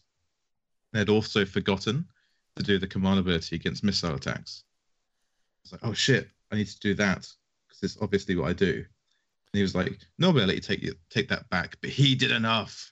So he just teleported back and then just gunned my Slann down.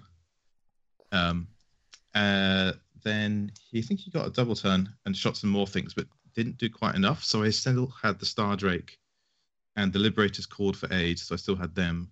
I still had the Fulminators. So then I just proceeded to just bring this the Prime in, charge into the the iron the ironclad, destroy that, destroy the frigate, destroy the gun hauler, and that was done. Tabled the tabled them. Mm. They Amazing. suffer from having everything inside the one boat. So if you hit that, then you hit everything. Yeah, that's really amazing. Like, that's actually quite interesting because that's a garrison, effectively, right? Yes. The Luminark hits everything. Although Luminark died pretty quickly. But Yeah. the comet hits everything. Yeah, you target that, right? You'd be like, that needs to die immediately. It's wrecking Yeah, my whole army. Exactly. Yeah. Okay, great. Okay, really fun. Good guy. Yeah, really good guy. Okay. Uh, well, my final game, uh, we were outside, all having a laugh uh, because uh, my game with James like finished. We had like a like a big long break, which was really fun. And then I was just like kind of just vibing a little bit, and um, and then someone's like, "Rob, your next matchup is Kruleboyz," and I was like, just happy dancing. I was like, "Oh yeah, yeah." Auto win for Rob. Let's go. Auto win for Rob. Let's go. And I was just like, Kruleboyz, gonna nuke 'em. Kruleboyz, go-" like just having like a joyous little jig. Anyway, and then I was like, oh, I wonder who I'm playing. And then Carsten, who was sitting next to me, was like, it's actually me. Uh, like, and I'd been dancing. I'd been dancing for like five minutes about this matchup. I was like, let's go. This is easy. Um, and so Carsten took like, like a champ, like which It's I- even funnier because literally I've been sat with him for about half an hour, 45 minutes at that point. Yeah. And he was like, I really don't want to play your list. And I was like, yeah, it's just against you, it just wrecks you. Like, so easy if I played you. yeah, yeah. So and he- then, like, you did that. His face was like, oh, no. I know, I know. So he had some Boltboyz. Uh, he had the Incarnate, okay, uh, some Boltboyz, and some other little elements, um, which was quite good.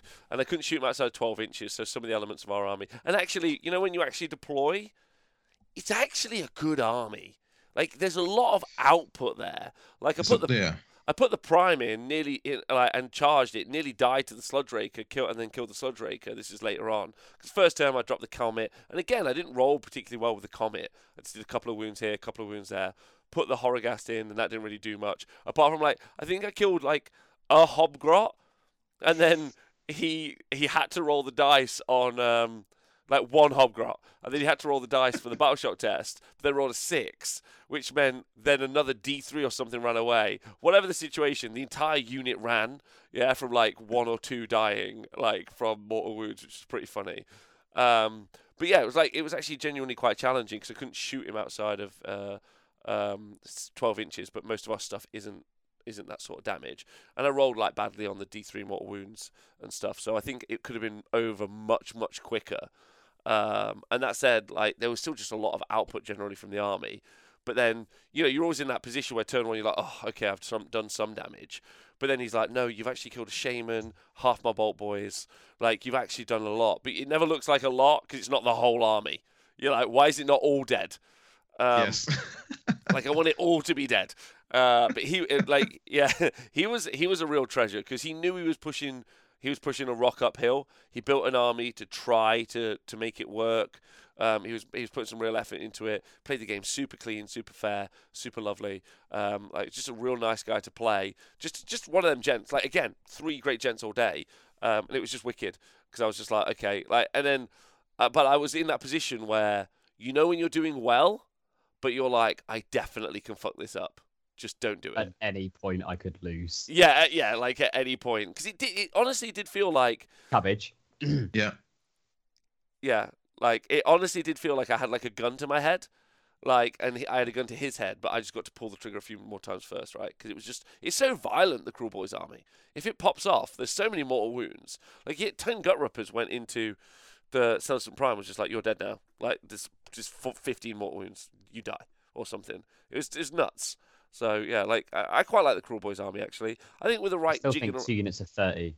What Gutrippaz. gut rippers? Yeah, I kind of agree. I kind of agree. If they had four plus rally in their army, they would not be anywhere near as shit as they are. Um, so what? What? Yeah. Maybe that's gonna be in battle scroll. Let's go. Yeah, four plus. How do we fix an army? Four plus rally. Yeah, these guys suck.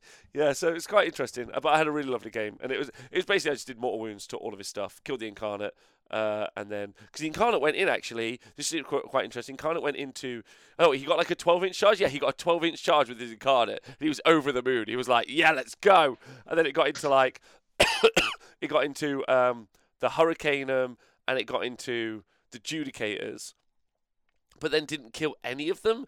And the four, like, and then I charged the fulminators in, dropped him a level. Then he was like, right, I'm to kill the fulminators and the judicators. Then didn't kill either of those either. And I was just like, he's like, I hate this thing. And I was like, yeah, I can kind of understand because it is very swingy, right? The incarnate. Yeah, it can be. Yeah. Like it's super. It's super. All right. So um, just before we get into day two, let's do a quick tournament report. Uh, table height, Adam. Atrocious, and I'm not very tall. Agreed. Owen. Yeah, it was really bad. And also, like each table wasn't like where the legs were. That wasn't necessarily where you then stood. So it was like people were putting their stuff like halfway in the middle of my table, and I had to ask them to move it sometimes. So that was yeah. The, frustrating. the worst bit for me f- No with the table. space. uh, with the table height. You know, it was just super low. That's fine. I'll move on from that. Uh, the, the worst bit for me from the, the tables generally is that they were all laid out. So they're like, these are the lava section, right? Mm. But then I can Oh, never, yeah. I can never tell the difference between my lava mat and the very next lava mat Mm. that was linked right there. I was like, yeah, it was like, it, like they literally connected. I was like, where the fuck is the end I of my kept putting my comet on other people's tables. I was like, wait, what? I can't kill that cool Boys army? yeah, Ah, yeah, that, that was rubbish. Uh, how do you feel I about guess the when we were all playing together in a line, it kind of felt like we are all in one big battle. Yeah, you true. know, like I thought we were gonna have three comets on the board at one point. Yeah, uh, Charlie, how do you feel about the terrain? Um, it's basically well, as you guys know, I've worked with Zach on uh, a number of events, so it's it's basically the terrain that I use, but it was it was laid out differently to how I usually lay it out, which is a bit of a mix between the different sets. Mm. I don't I don't, I don't tend to put the mats all all together. Probably the case that um, uh, uh, Zach uses agency workers to set the set the tables and set the mats and things out, which you have to do with an event of that size because even small like small to medium sized events, you need to have either volunteers or agency workers set it up because the logistics are a nightmare for, Mm. for large events. So it's probably the case that that all got set up by people who possibly don't know Warhammer, and then at that point it's too late to to like get things exactly how you want it. So that's probably what the case is what happened. That's fair. And I'm I'm kind of used to those tables now, so I didn't particularly notice the height, but obviously not being in line with the legs is a little bit annoying. Yeah. Uh, uh, Owen, how did you feel about the the venue itself? Um, if I could just say about the terrain, Oh, yeah, there's yeah. no cover. Did anyone get a cover save this weekend? No. Uh, not Really? really, because like the cover, like everything was, it, like the pack would say you'd have cover, but then it was like impassable or garrisonable, Yeah. like bits of terrain. Like I didn't like the terrain. So like it was, it looked alright. I just think it was laid out not very well. But Um, the venue was fine. It was really close to where I live, and you stayed, so that was good, and not far from either of you two either. So that was big thumbs up. Um, Uh, the toilets were fine. I think it was really hard to get food as ever. We kind of, I think most of us gave up on the queue, didn't we, um, to get food, which is always a thing. But I did quite like that little area that was kind of a bit of sun and shade, and like we sat on chairs, and some people who smoke, you know, we smoked, and kind of that little bit outside was quite nice. Um, but yeah, it was fine. It's it's Lee Valley, isn't it? It's kind of they Yeah, it's have- the nature of it being a convention space, isn't it? yeah. Like, well, being a convention, it's just it's quite difficult in England to a- get big convention spaces. A dangerous hole in the floor near your table, Rob. Yeah, Yes. We Yes. we Did, did you see how that got created? No. I just walked over One, it. one of the French guys literally walked over and went through the floor, Yeah. It was. Uh. It was. It and was then nearly died. yeah. So they're both heavy-footed and heavy-handed, then, eh? so uh, yeah, I would say that the toilets were pretty rough, to be honest. It, it had Not Um, if you use the portaloos, also I felt because pretty rough. every e- but everyone was so scared of using them that no one used them. Right. Okay. Yeah. Um, I'd say like I say I recognise how difficult it is because it was only fifty pounds for a ticket for the LGT, and I really feel like Zach could have like added twenty or pounds on at least per person. And considering there was a seven hundred and forty, uh, forty k event, while simultaneously there was Yu-Gi-Oh, A Song of Ice and Fire. There was actually 120 A Song of Ice and Fire players at the event that mm-hmm. weekend, which is pretty Amazing. amazing. Uh, wow. there was- yeah. Yeah, there was Kings of War, there was Conquest of Kings, there was Lord of the Rings, there was Epic. So there was there was genuinely like nearly a dozen game systems, maybe more than a dozen game systems being played. So there must have been Digimon was being played. There must have been 1,500 to 2,000 attendees over the course of the weekend. So of course it was busy, and of course there were lots of pe- lots of things going off. So you know all of the services were generally strained. Um, but that said, I wouldn't mind seeing I wouldn't mind seeing the ticket price be a little bit higher and just seeing the quality being a little bit higher as well. That seems fair as a statement, right? Yeah. Generally. Uh, no hand dryers. Were there hand dryers? I think there might have been hand dryers. I can't remember. One Uh, thing I did like, I will say, is lots of fresh air. Though it's a big venue, isn't it? It didn't feel. It wasn't like a sort of sweaty basement venue. Really airy. Um, it, there wasn't a through draft though, so it definitely there was a funk. There was a 40k funk definitely when Adam and I walked through. I was a Goodness. changed man. Yeah, That was a uh, a fun walk. Yeah. Mm. The 40k section was was hefty in the sniffs. Mm. Uh, to be honest. Okay. All right. Sweet. Um, I just wanted to. I don't think there's anything else to touch on about the venue generally or the event. Uh, as is, Russ ran the event, which was great. He did. He had some really Oh, Russ TO was a do. great TO, by the Yeah, way. yeah. Yeah. Fair play. Like, Did brilliant. but LGT is did not very well. event I'd like pick. But Yeah. do you know what I mean? Yeah. Like- he, had, he had a tough weekend and he did well with it. I think. Russ made the event for me, like genuinely. Oh, good. Well, that's nice. Like if you know, like him as a TO, I think he's he TOs really well. He keeps everything going. He's not one of those, like, like he's he just makes a decision. Like he'll walk up to a table and he's like, no. Mhm. There's Yeah. no sort of like, oh, but can I do this? No. And then he leaves. You're like, good job, Russ. yeah. You know. Yeah. Yeah. Um, but yeah, I think the LGT's crap, but I like Russ. Th- There you go. That's a good, that's a good, that's a good review. I, I also think, yeah, I haven't actually been to a convention of that size to play in quite a while. Um, the tables are too low. Um, I'm right next to someone else. There's no place to put anything on, on the top of the board. Um, so like you're constantly like accidentally moving stuff and knocking stuff off. Oh, that was the worst. Not having the little gap Yeah. next to the table that everyone's now got. Yeah, Like when the when the mats got shifted to the smaller size, everyone just kept the gap. yeah, Mm. Yeah, Whereas they were like, no, no, we're going to get rid of the gap that everyone uses. yeah. Pack them in.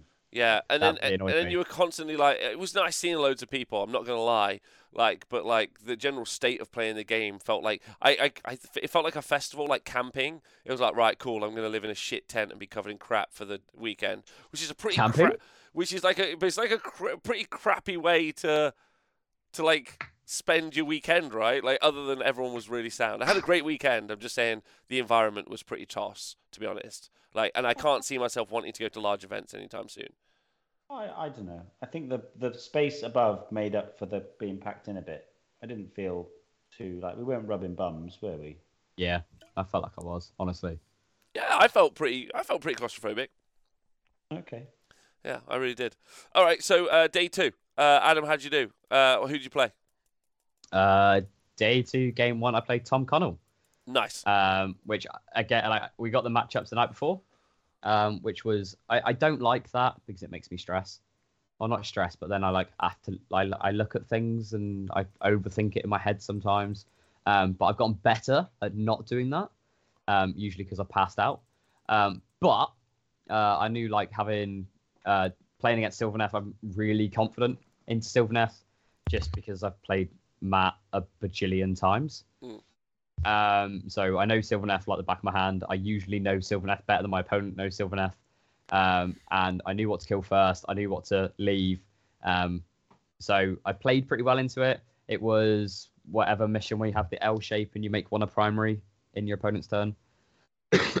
so um, yeah, I killed the Arch Revenant turn one because I knew that's what buffs the Kurnoth. Um, I knew he'd target the Slann turn one, so I fired us out with the Slann and didn't die. Um, turn two, I killed all the tree revs, so he had no teleporting abilities basically. Um, I kept unbinding his woods. Um, this was the only game where I purposely left the comet on the board, so I didn't dispel the comet Yep. um, to do the minus one to cast aura Nice. because Sylvaneth really need those the, the spells to go off. Yeah. So I had the minus one to cast from the comet, I had the minus one to cast from the Star Drake, and then I had the plus one to unbind from the Slann. So um, he I basically was had I was to, I was today years old when I found out the comet did a minus one to cast bubble. It was great. Yeah, it's fantastic. Like using that against like armies that need spells is just awesome. Like it's actually better than the mortal wounds. Don was saying in the chat that he actually would always. He said that he would say at the start of his opponent's turn, "Do you want?" By the way, this gives out a minus one bubble. Do you want to dispel it? Yeah. To try to get use, make them use their one of their spells to get rid of it when Yeah. we wanted it off anyway. It's not the easiest thing to get rid of though. It's the seven. It's not like super easy. Um. No, but it makes them try. Yeah. Yeah. Okay. Yeah, so like I just left that to give them minus. So we basically had minus two to cast, and I had plus one to uh, unbind. So uh, basically got no spells off, which was really good. Um, and then I just kept mortal wounding stuff. Um, my Star Drake went into his three bow hunters at one point and ate two of them. Bearing in mind you need sixes to do that. Wow. That was hilarious. I was That's like, amazing. "Oh, thank you. Um, and then I never killed Alarielle. I just kept bracketing her because um, obviously when Alarielle dies, you can roll to bring her back. Yeah. But um, when you shut down Sylvaneth's teleports, that's then their teleport. So by not killing her, I was stopping him from having any teleports against me. Um, and then in turn four, I cheated, uh, which actually won me the game. Um, but I think I could have won the game either way. So I don't think it mattered too much. But, you know, it was still a bit of a shit move from me. Um, but then, yeah, so I won the game. I made Tom really salty because basically all of my rolls went off and none of his went off. Um, and I rolled like an absolute god, which has never happened in my life. Um, and I felt great and Tom felt rubbish. Oh, lovely. Okay. Yeah. Yeah. Okay. So honestly, I had a lovely game. I really feel for Tom. Tom's been working really hard to play some really good high-end Warhammer, and he always Yeah, seems to just Tom's get amazing. he always seems to get proper shafted by like a battle plan or some stupid four idiots running the same list. Like I don't know what, like just just having a tough time. Uh, Owen, who's your first game? Um, I played Adam's for opponent from round one, so Nicola, one of the French Worlds guys. So Glottkin, um, Glottkin, Be'lakor, four flies, ten Blight Kings. So a really elite list, even less models than us. We were playing close to the chest, so the kind of two the L's, six objectives. So I just this was actually the game which was the toughest matchup because you know we did say that we thought Nurgle was a really tough matchup. Um, and I knew that I would be down and have to try and get it in the late game. So I just castled in the corner with everything except the five libs, and I put the five libs just on the back edge of the middle objective. I left the left one and just castled there. Um, and then he put Glottkin and the kings in the middle, and the flies on the flank, and Be'lakor at the back. And I made made the objective that Be'lakor was on the proving ground, so he couldn't score it. And then he just moved his flies, but he didn't have charges, and he moved his Glottkin and his kings forward into the middle to put pressure on, and he didn't kill anything. I was like, sweet. Um, he then Be'lakored the Star Drake turn one, which was great because I really wanted him. I didn't want him to Be'lakor the Slann. And then I, even with all the wards, I still thought that the strat was right to just go for the comet and all the usual stuff. So chipping Be'lakor, chipping the Glottkin, taking off a king, chipping off a couple of the flies. I didn't do much, and I had to take against the odds. Because you know what it's like. Like turn one battle tactic. It, was it like against the odds every time? Every time. Every time. It's Couldn't really do tough. anything. Yeah. I The tried not time- to in some games. I, I think I did one or two other ones, but I can't remember. The only time I didn't do that was against the Kruleboyz because he's super sneaky. The Maya Brute Troggoth within nine. So I did the thing where the general kills him or Drac. I'd maybe use like Desecrate with S- Celestant Prime. Yeah, that's a turn I two. think I did that once. I did out muscle for one actually. Yeah, it was But, super yeah, so super hard. sorry, Rob. No, no, it's just super hard to do battle tactics for that list. Yeah, really tough. And hold objectives. Um, yeah. Yeah. Um, then I won turn two Prio and I gave it away so that the so Be'lakor dropped off and he I'd put the Luminark up on the left on my right flank, lasering across his army, so it was kind of bait. So he charged oh, he didn't actually charge, he just moved his flies around a bit, moved his kings forward, got his five points again. Um, so he was 10-4 up going into my turn two.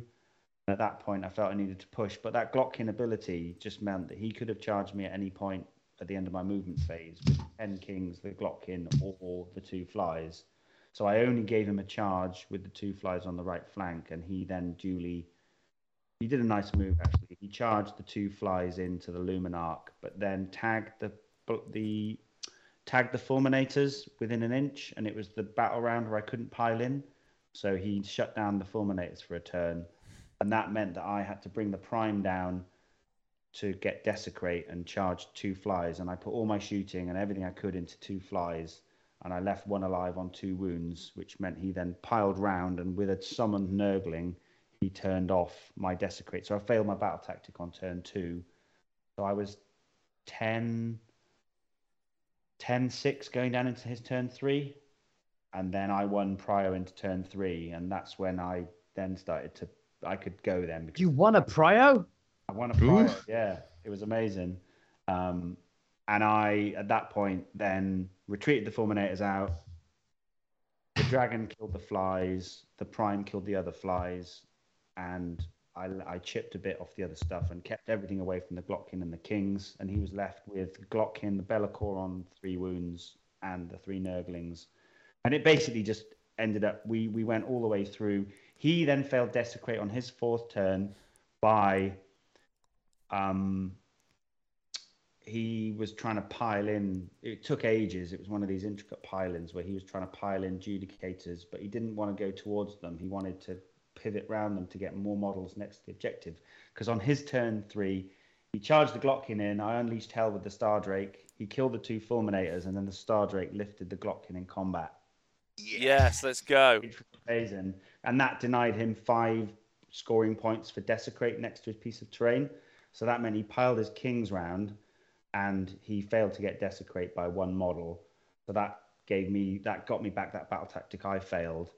Um, then I did win Prio again. Um, and at that point I lifted off the off Be'lakor and he was just left with a summoned beast and the kings the prime had gone up to that flank to clear it of all the nurglings. So I was just closing the net the net around him Yeah. and getting back, getting back, getting back. Long story short, he got one point on his turn, and then I needed in turn five to turn around an eight point deficit. So, well, no, I could score eight points, and that would win me by two. So, five libs that were in the middle hugging the back, they didn't swing in combat once. They just went to the left to cap that, came back into the middle to cap that, and then moved into the middle for the grand strat. So they did a great job. The prime swept the board, killed the last Nurgling for gaining momentum, and then the Star Drake had to win me the game, and the Slann. The Slann jumped out of his garrison he'd been in all game, charged in to get me two, because he had Blessed Desecration. Let's so the one where you have to hold a piece of terrain at the end of the game, and it was the one that he'd failed to get Desecrate on. So he had like seven kings left at this point and a beast. So the Slann charged the beast, so that I was two to two, and then the dragon, the Star Drake, had to kill three out of seven Blight Kings, so it was five to his four, and then I scored. It would be seven scoring bodies against his six. The, the Star Drake, finest hour, went in all out attack. He killed two, and the last three dice of the game were dual bites. So I rolled them out, and on the last dice, I got a six, ate a Blight King, and then I beat him 22 points to 20. Ooh, that's fun. And he had Spicy.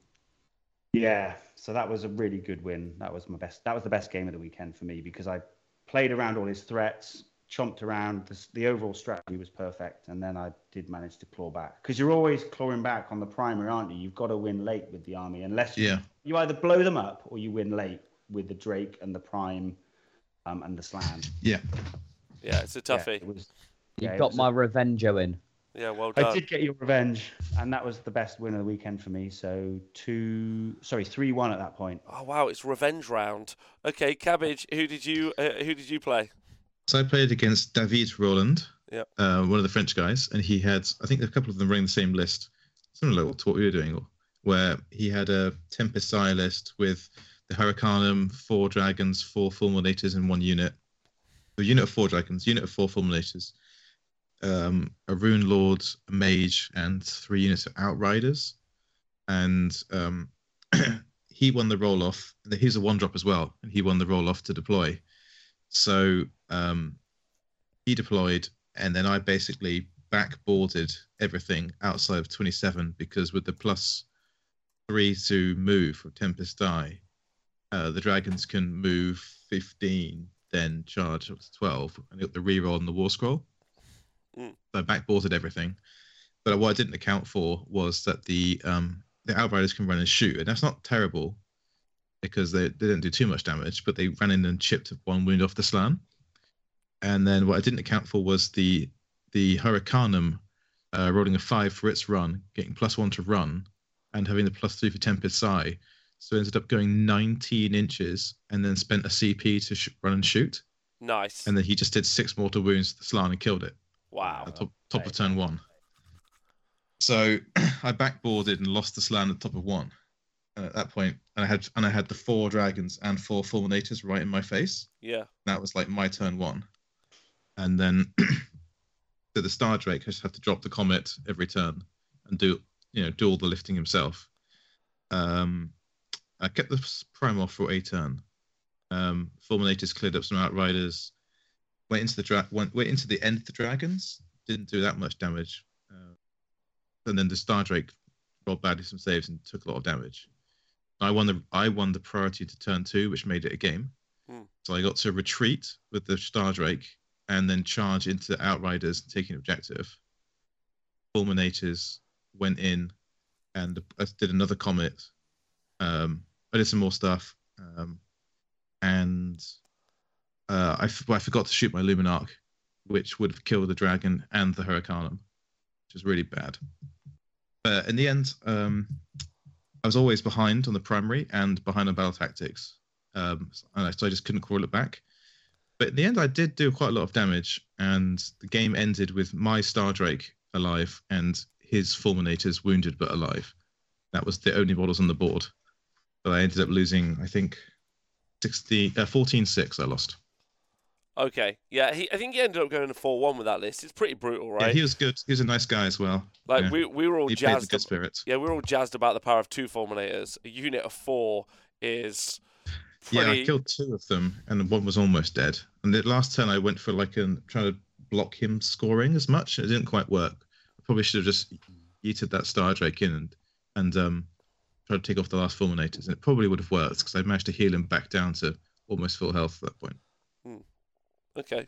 Well, Fun. Sounds. Fulminators are mad, aren't they? Um, they? They feel like they should bracket. They're so good. Do you know what I mean? Like when they've taken a few wounds. they're- Yeah. Yeah, bracket the, the, the output on them is insane. Like I know we've known or we've known that as a community You've got to ages, tag them. but That's what you got to do. yeah. I mean even then it's six attacks that are damaged too. Honestly, yeah. like Still, Like the Rend doesn't go down. yeah. Like, Like, even Rend two one damage is amazing. yeah, it's true. On Yeah. ten attacks, yeah, it's great. Yeah. Yeah. Yeah. Um, uh, I so my round four, I played Thibaut, uh, who was Charlie's uh, second Yes. round. So this is the French guy who was calling us all idiots for running the list. He was also he kept twice. he kept also finding the other Slaanesh player, which was Dave Carter. Um, and kept calling him an idiot for running a different Slaanesh list. Like the guy's unstoppable. It was amazing.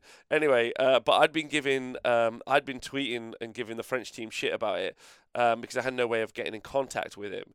Uh, so I, I got like so then I talked to him in the morning. But I I'd seen him yesterday giving Charlie loads of shit and me loads of shit, and I was like, this guy seems like a barrel of laughs, and he was like he was also like like like Adam said, you hear a lot about like the French gaming culture, but like he was he was incredibly articulate. It was his first non-English tournament.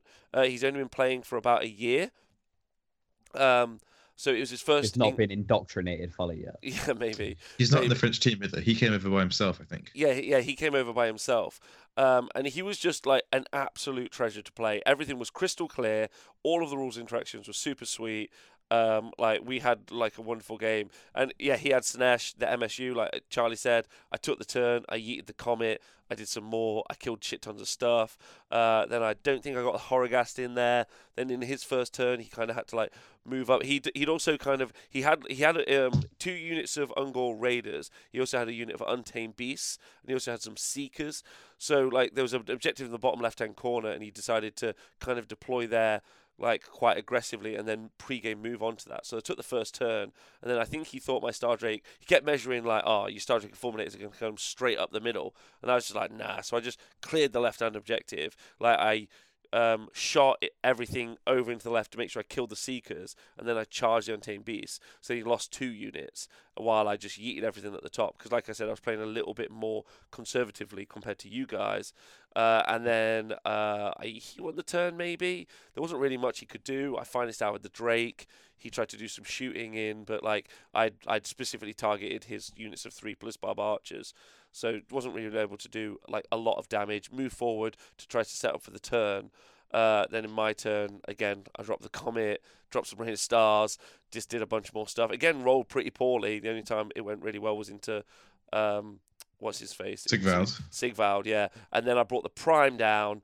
Uh, like um, I brought the prime down, and again, I think it was the prime shots that killed him. He brought a.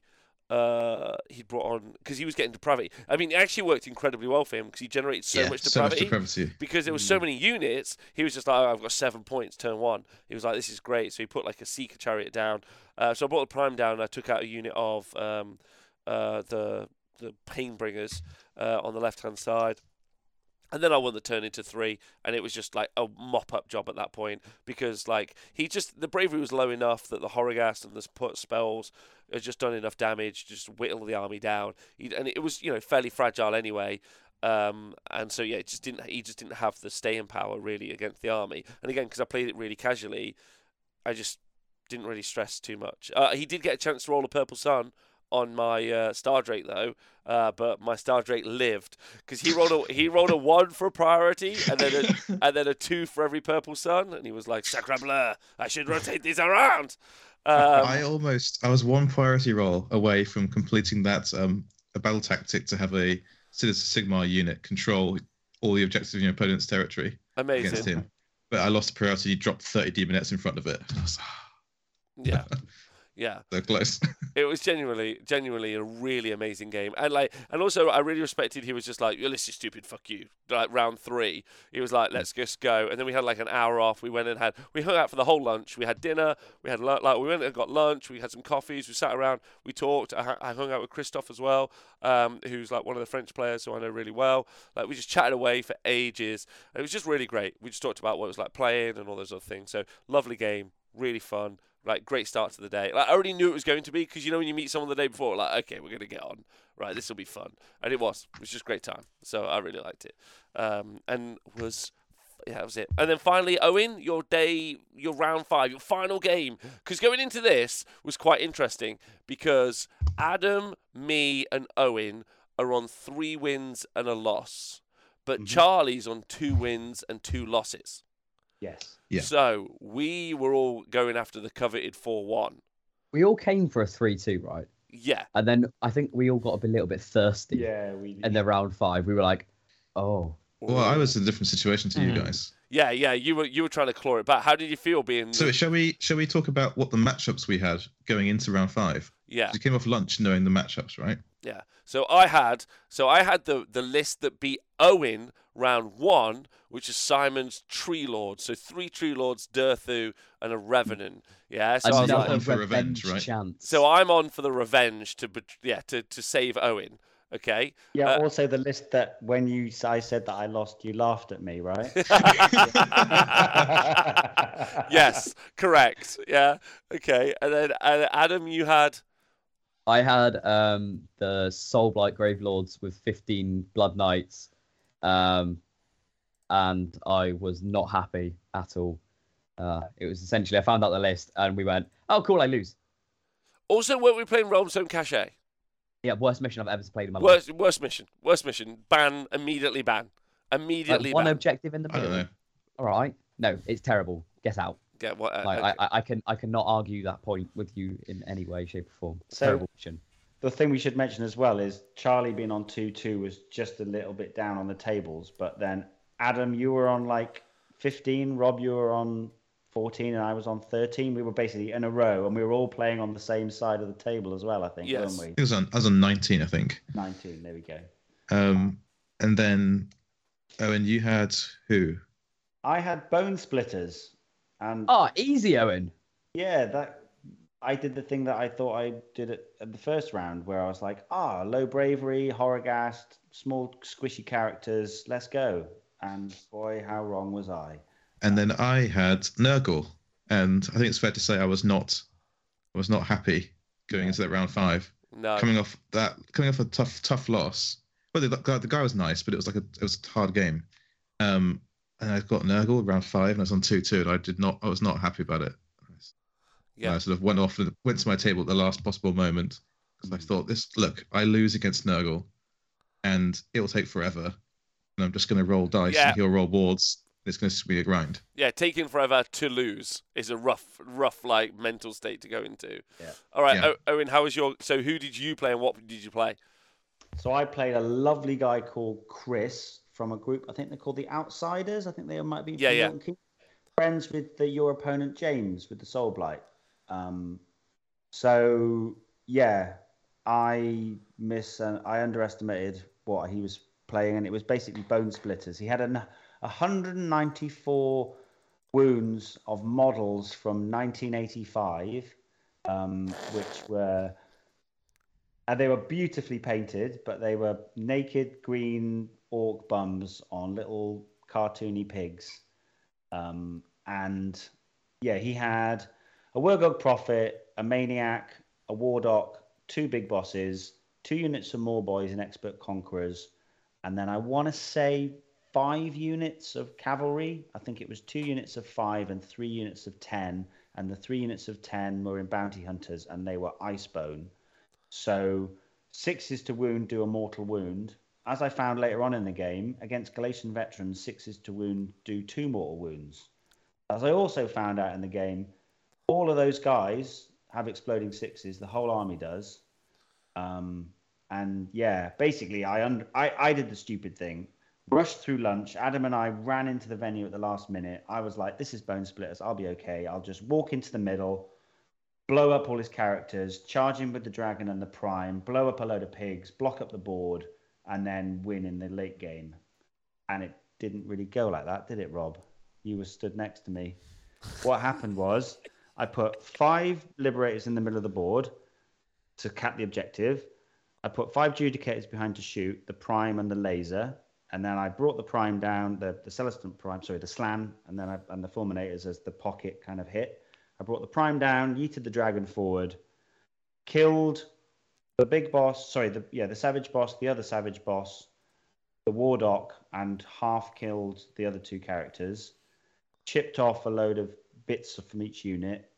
Um, then I think I failed the horrorghast, and yeeted the dragon in. He killed like four pigs. The sla- the prime killed one pig because he used the four up war where he has a four up ward in combat. And then on my first turn, he did six wounds to the Drake and a couple of wounds to the Prime. And then I foolishly had put my Star Drake in range of the guy, the Wurgog Prophet with the mask. And he duly rolled eight three ups in a row and one banged off the Drake. Because the Drake win? was supposed to tag and hold everything up and just tank. And then in the combat phase, uh, he took the Prime down quite heavily. Um, But he activated into the Liberators first, which meant that I could call to aid five Liberators back. And then the Prime died. And then he had about 150 wounds of orcs still left. Most of them were in. He killed all the Judicators on his turn one. And he tagged in the Fulminators. So at the start of my turn two, when I won Prio, I had two Fulminators, a unit of recycled libs, a Slann, and a Luminark. And he had an intense green tide and a massive smile. And uh, yeah, it was insane. One unit of 10 pigs, 71 attacks, threes and fours, sixes explode to hit, sixes to wound, do one to two mortal wounds. Yeah. I just totally underestimated it, and he just absolutely blew me off the board. So on my turn, I killed some pigs, chipped off some stuff, did all I could, got the liberators into the objective to score it. So I was eight. It was eight all going into his turn three. Sorry, going yeah, it was eight all after two turns. But then I won Prio again, and by the time I had my turn three, I had a Luminark on four wounds and a Slann left. That's not going to be enough. It wasn't. No. And then the, they split like that, and he went, "Oh well, all my orcs are going to go here." So I shook his hand, and Yeah. I got 19 wand and You got one though, baby. got the one. That's all Yeah, that I got mattered. the That's all that Um, mattered. but yeah, ma- massive, massive. He played it great.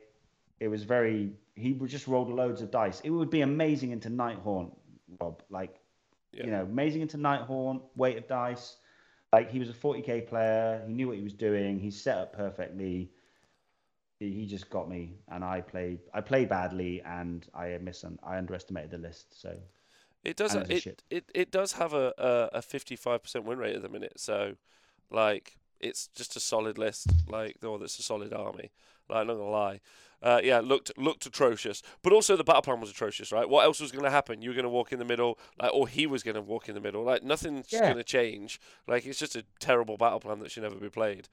Awful. Um, I uh, think I think what I do though is I just backboard everything, give him first turn, go down on the primary for the first two turns while I'm just chipping and whittling and taking out the characters, Mm. and then at least I maybe have the Drake, some Fulminators, and the Prime later ready to then have the speed to go to the edges and clear up the objectives. Um, but yeah, Yeah. hindsight's a bitch, right? okay, uh, Adam, how was your last game? Uh, awful. Um, so I, I basically like at lunch saw the list, knew I was going to lose, um, because there's one objective in the middle, and I was against 15 blood knights, a million skeletons, some zombies, and some characters, um, and it was basically an auto loss before deployment. Yeah, Um, so I went into it knowing I was going to lose, but I thought, well, I'll play the game, see what happens.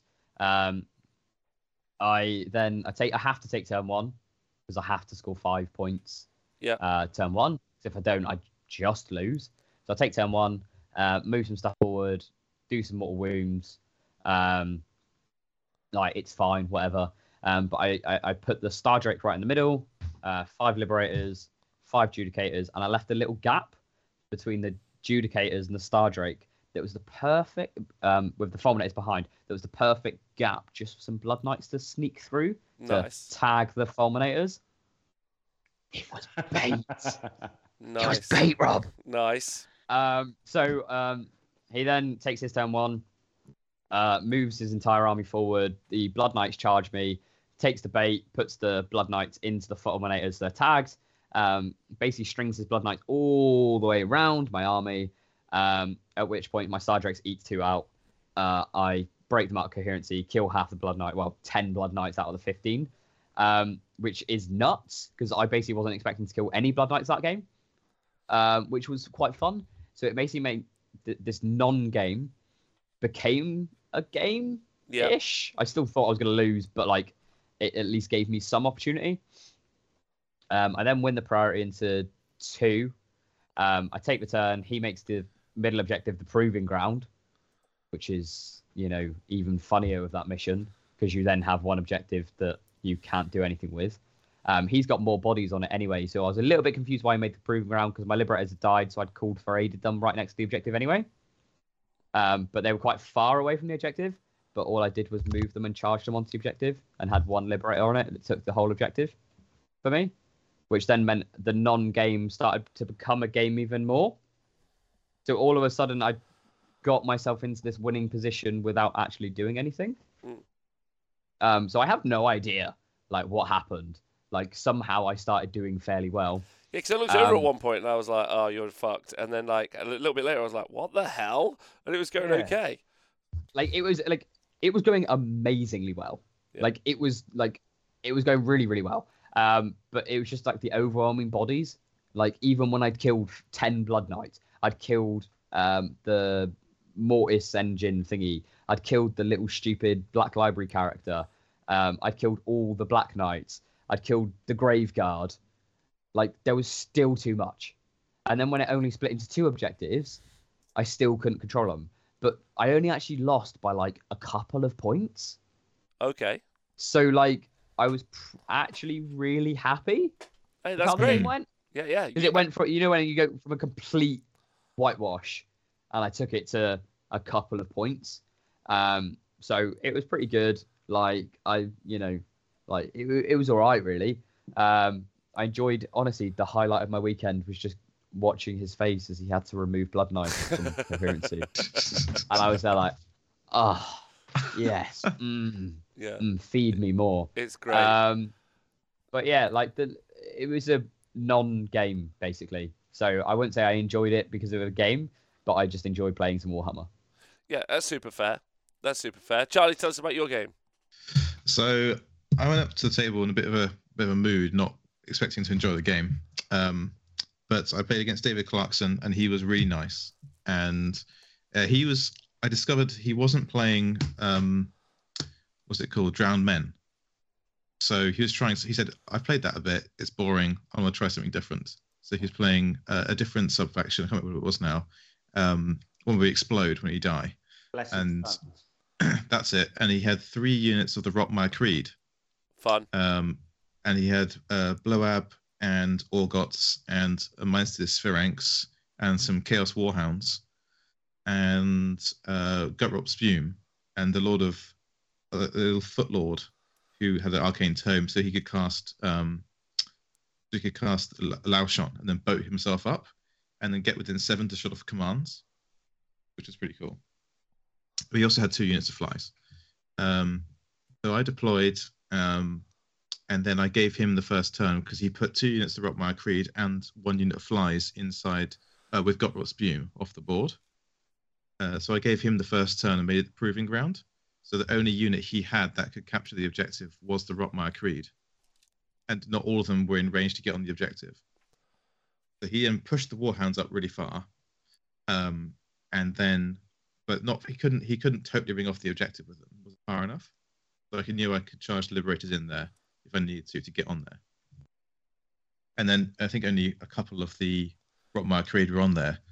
So then I took out muscle for my turn, which was to take off a unit of Galletian veterans holding the proving ground. And I just trusted in the Comet and the Horrorghast and everything else. And I just lined up the Lum- Luminark, blasted through a load of units. So I lifted them, lifted the Warhound, Warhounds pretty comprehensively, and killed the cat and did some damage to other characters to um, blow up. Then I captured it, and then he got the roll. I, I won the roll off, but gave it to him because I wanted to know where his um, where Gutrot was going to turn up. Didn't want to, I wanted to, I wanted to hit, take the comet off, wait for the, everything else to drop in. So I kind of covered myself on the sides, and then I would um, be able to comet more stuff, and then possibly go into round three with a double turn if I knew if I wanted to. Um, and I in his turn two, he came in, killed the liberators, and I failed. I whiffed with with the Star Drake and lost quite a bit of damage to him. Took ten damage, I shouldn't really. But um, then my turn, I killed two flies. I killed the Foot Lord. I killed Bloab. He and his by the end of his turn round two, he only had Orghotts on the board left. Oh wow, that's a lot of damage. Yeah. and I had only lost the Liberators. Wow. And I did. Ha- I didn't even have the Prime on the board. I kept the Prime off for round three. Oh wow. And going then round three, he won the priority, but it split, and it split right next to my Liberator Slann um, Luminark zone, and then the opposite corner where I could reach the, I could reach it with a Star Drake, and I still had the prime off the board. Wow. He dropped ev- he dropped down in my bottom left corner in the line, like a little, little castle with Gutrot and everything. But he didn't want to charge me because I, mo- I had moved the Horrorghast down into that corner. He didn't want to charge me because he'd gone for um, barge. The deployment zone's quite small, and he was worried that if he charged me and I did unleash hell, then killed one or two, the rest would run away and he'd fail his barge. But I didn't even get charged in my little castle in the back corner.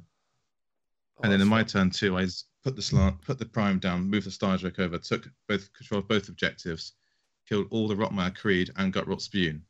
So he basically had one Nurgling base, uh, Orghotts, and two flies left, and the flies were just at the game. And then we just talked it through. I won the game. Oh, fantastic! That's especially because that's a tough matchup, right?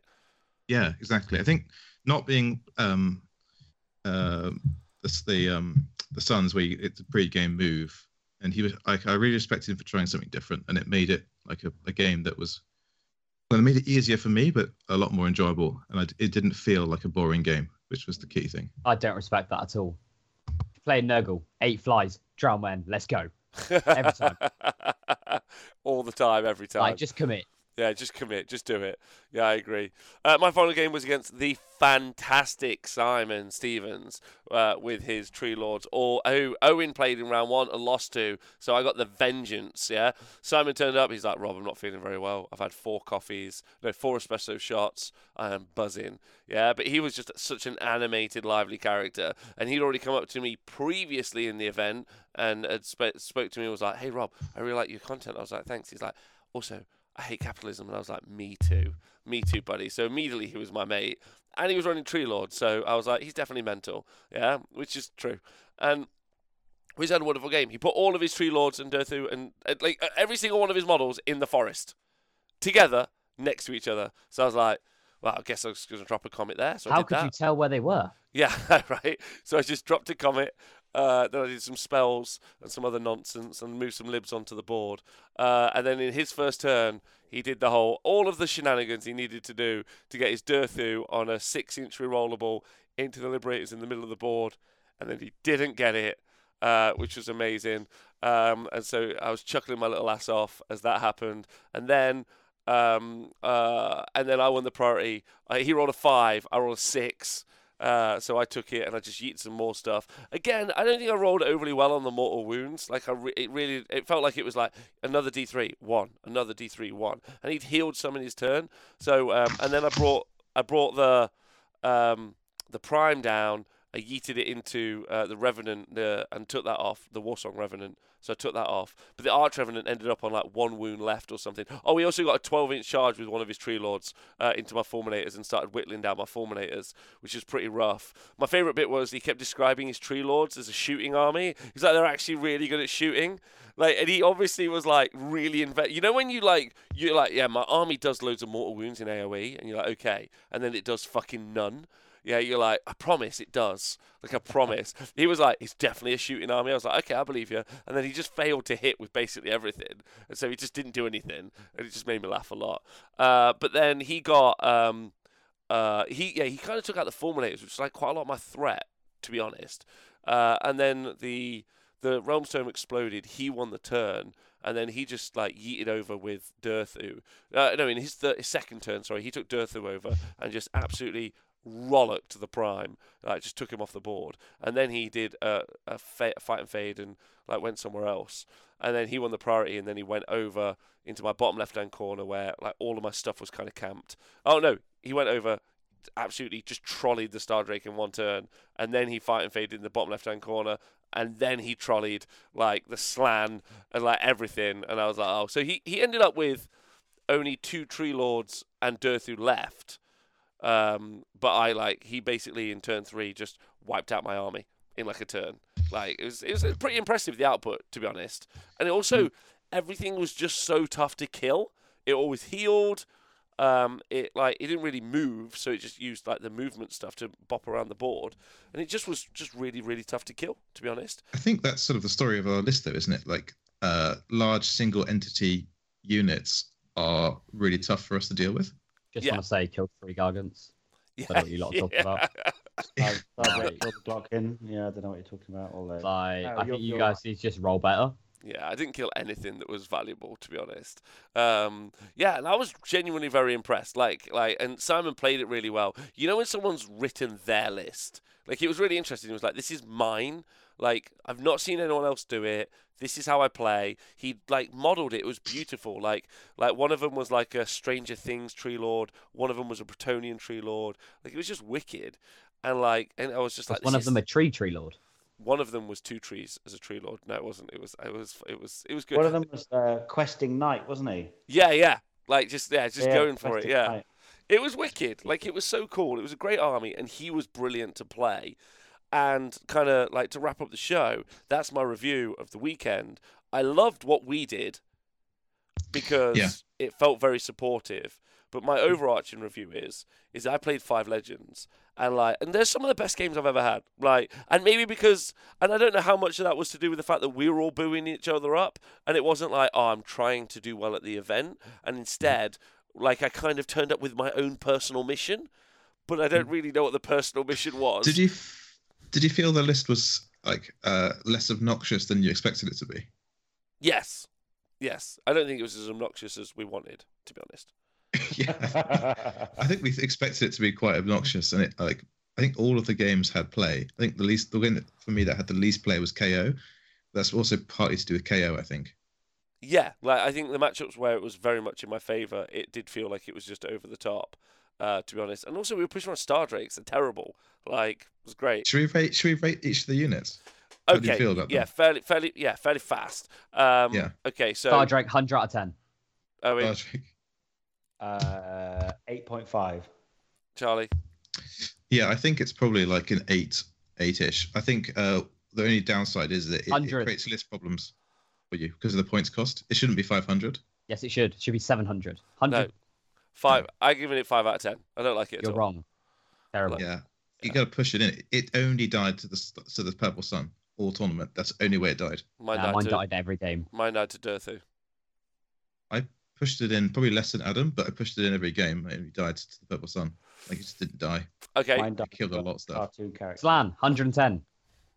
the, no, okay, the Slann, yeah, ten out of ten. That's 100. crazy. Ten yeah. out of ten. Ten out of ten. I don't know how Seraphon players sleep. Plan goes to 11. Yeah, Yeah. yeah. Um, uh, the prime, um, 100. yeah, I'm gonna go for a ten out of ten as well. I think a bit less for me. I don't think I maybe played it as. They didn't do a huge amount of damage. It just came down and shot a bit. That was really useful, but it wasn't incredible for me. So I feel it's like eight. Yeah, I think an eight. I was seemed to be very motivated to bring him down early. I never brought him down any later than turn two. Yeah, I never brought him. yeah. I know I brought I, I brought him down early first couple of games, and I was like, right, I'm gonna bring him down later, and that like opened the board up a little bit more, and that was good. And then I didn't really like. I've seen him be fairly tanky, but like mine died like pretty much on the slapback every time. So Yeah. like Yeah. Um, uh, and then okay, uh, and then the lib, Liberators. ten out of ten. 75 out of 10. Yeah, what did ten get? out of ten. Ten out of ten. They were Yeah. good. Stormkeep, Stormkeep libs. Ten out of ten. Yeah. The points cost, yeah. Yeah. Yeah. Yeah, absolutely phenomenal. Uh, okay, adjudicators. 100. Rob, one last thing. Sorry, Rob. The Yeah. Prime's got a special weapon in the Liberator unit, by the way. It's three attacks with two damage. Sounds great. Should you have used that? you didn't use it against the Soul Blight. I don't think I. I don't think I got them into combat more than like one time. To be honest. I used his special weapon quite a lot 'cause he's he was the last one dead. Mm. Yeah, it's Never pretty good. used it. Judicators. adjudicators. What do you reckon? Love them. They- they six quite or good. seven. Yeah, they were mostly on box. slam protection duty and check, okay, check 200 damage. points is way too much from though. Yeah. Yeah. Yeah. I Two hundred I would- points is way too much. I thought they were 160 the whole weekend. No, they're way too expensive. yeah, I they're very uh, expensive. Uh, six and a half, personally. Yeah. Yeah. they should be something like the 160 point range or something. yeah, I put, them Fulminators though. I put so I give them a six. Yeah, fulminators ten out of ten. Um, I think I didn't play them as best as they could be. I think if I played them better, they'd be 10 out of 10. I didn't charge enough with them somehow. Yeah, But but uh, yeah, they're they're amazing. I'll go for a nine. Nine. Yeah. I think the short range and the shooting was a little tough, so they didn't really count for much. If you get and if you get charged, you're in trouble. You can tank it, but you can't do the damage to clear stuff off. I, I basically thought the whole army was expendable apart from the two Fulminators. I was like, so I was so gutted in my last game when I like, I was Honestly, like, same. When yeah. the Fulminators died, I was like, oh, it's game over now. yeah, I was like, oh no, this is Uh, this is I mean. I think it's everything for me. It's the Star Drake. That was no, sorry, it was the Slann that needed to stay alive. Nah, Combat Slam. Uh, then uh, then what's left? Luminark Luminark zero. zero. I give it like a six for me. I'd go for a I'd go for a five. Yeah. Yeah, Like, it did, a, d- did decent work for me. Um, just adding extra bits of targeted damage along the line, several units. I did it quite a few times. It, the range is, was really good. The 40 inch threat range. You really get some stuff to finish it off after you do your spells. I'd have happily had five more Judicators instead. I would happily had two more You can Fulminators. get two more. You can have two more um, uh, fulminators for the same price. Yeah. I'd have I wouldn't swap them. I wouldn't swap them for 100%. judicators at all. I swap them for other stuff, but not judicators. Yeah. Range Dominators. and mortal wounds.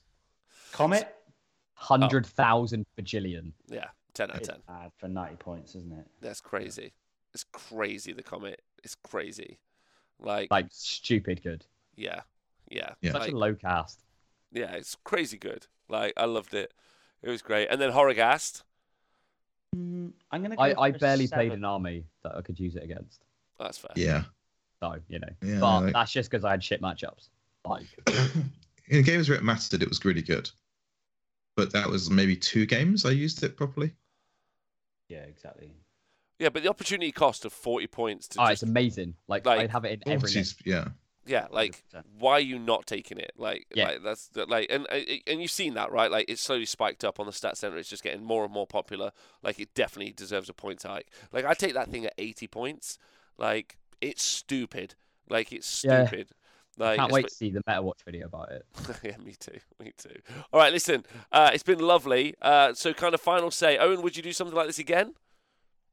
One hundred percent. We are doing it again, aren't we? We World are. first. We are. We're doing. Um, are we doing Skaven next? Right? Yeah. Maybe. Yeah. Yeah, maybe. Scheming. Skaven. Plotting underground. We're um we are an open opportunities um conglomerate, aren't we? So if anyone wants to come on board, then we'll put the list out and Oh my god. join the gang. Imagine that half the tournament on the same list. That might be too much. I absolutely So love many the idea, though. Minutes. I oh, love Oh. the idea. Could you imagine just turning up to an event and it being ruined by a one tweet of saying, take this list to the event? Yeah. I, we And the might. whole event is just ruined. We should just like aim for an event next year. We'll just pick an event, and we'll be like, "It's this event. We're all playing this list next year. See you there." Right? If Bobo's on next year. I also kind of enjoyed though how clandestinely we put this together, where at the last moment we just all snuck in. I mean, we're in here now, yeah. and this Yeah. is the Reign of Stars event. I'll be honest, I would have absolutely hated this weekend if it wasn't for like what we were doing. Hmm. Because I had not for great games. I didn't enjoy my games that much. I didn't enjoy the event that much. But I enjoyed the list and doing it with other people. Do you know what I mean? But it would like turned it into a good weekend of Warhammer. I think enjoyed my games and the event, and you guys was great. So this was a plus for me. Yeah. Okay. Owen. Yeah, and I enjoyed Saturday night at the. We had a meal out on the Saturday night, didn't we? And we all Yeah. in my place, and yeah, just the whole collegiate spirit. Also, I actually really enjoyed the list, and I'm gonna take it to America, Rob. I put my list in yesterday. I know. I know. Yeah. Rain and Stars. Let's go. Rain and Stars 2.0. Electric Boogaloo. Let's Elect- go. Oh my god. Yeah. Um, I kind of enjoyed the list. Like it was kind of fun. Um, I definitely enjoyed what we were all doing together a lot more. I wasn't particularly well. Um, I gotta say, like I really, really enjoyed. I played five different armies. Um, and I played five real gents. So like actually big takeaway from me. And again, kind of really getting that vibe at the moment. Look, like I said earlier in the stat show, loads of new people, loads of young, like not young people, but like you know, lots of like fresh to the community people. Um, and it's really great seeing them like you know, oh, it's my first event. Oh, I've only started playing this year. I've got into it like, and that's wicked. So love that. All right, okay. Listen, I hope you've enjoyed the show. Uh, uh without anything, uh, any shout outs, Adam? Anyone want to shout out? Uh, Team Lit, my boys, they're all sound. Okay, Uh, Owen. especially Math Mallow. Uh, I'll shout out Curtis, the super enthusiastic Leeds United fan playing OBR at the LGT. Really nice to meet you, Curtis. And I'll shout out Darren as well for winning the event, even though he took an incarnate. 'Cause- MPE. And Morathi. and Morathi. How did he do it? Um, and also, yeah, um, everybody I played, I had a really nice time. So thank you. Charlie? Uh, I'll shout out Russ um, for taking up the mantle of LGT TO for the first time, and I think he did a good job. And there were some challenges, and I think he handled it well. So shout out to Russ. Good job, man. Uh, I'll shout you three. Thanks for making a really enjoyable weekend. Really enjoyed it. So uh, I, I was feeling atrocious through the week, and you bullied me into it, and I really uh, enjoyed the fact that I came. So thank you very much. Shut up, Rob. Uh, okay, lovely. Right, thanks, chat. Thanks for listening to the podcast. Stay hydrated, and thanks to everyone on YouTube. Please do subscribe. Thanks to everyone, and see you soon. Goodbye.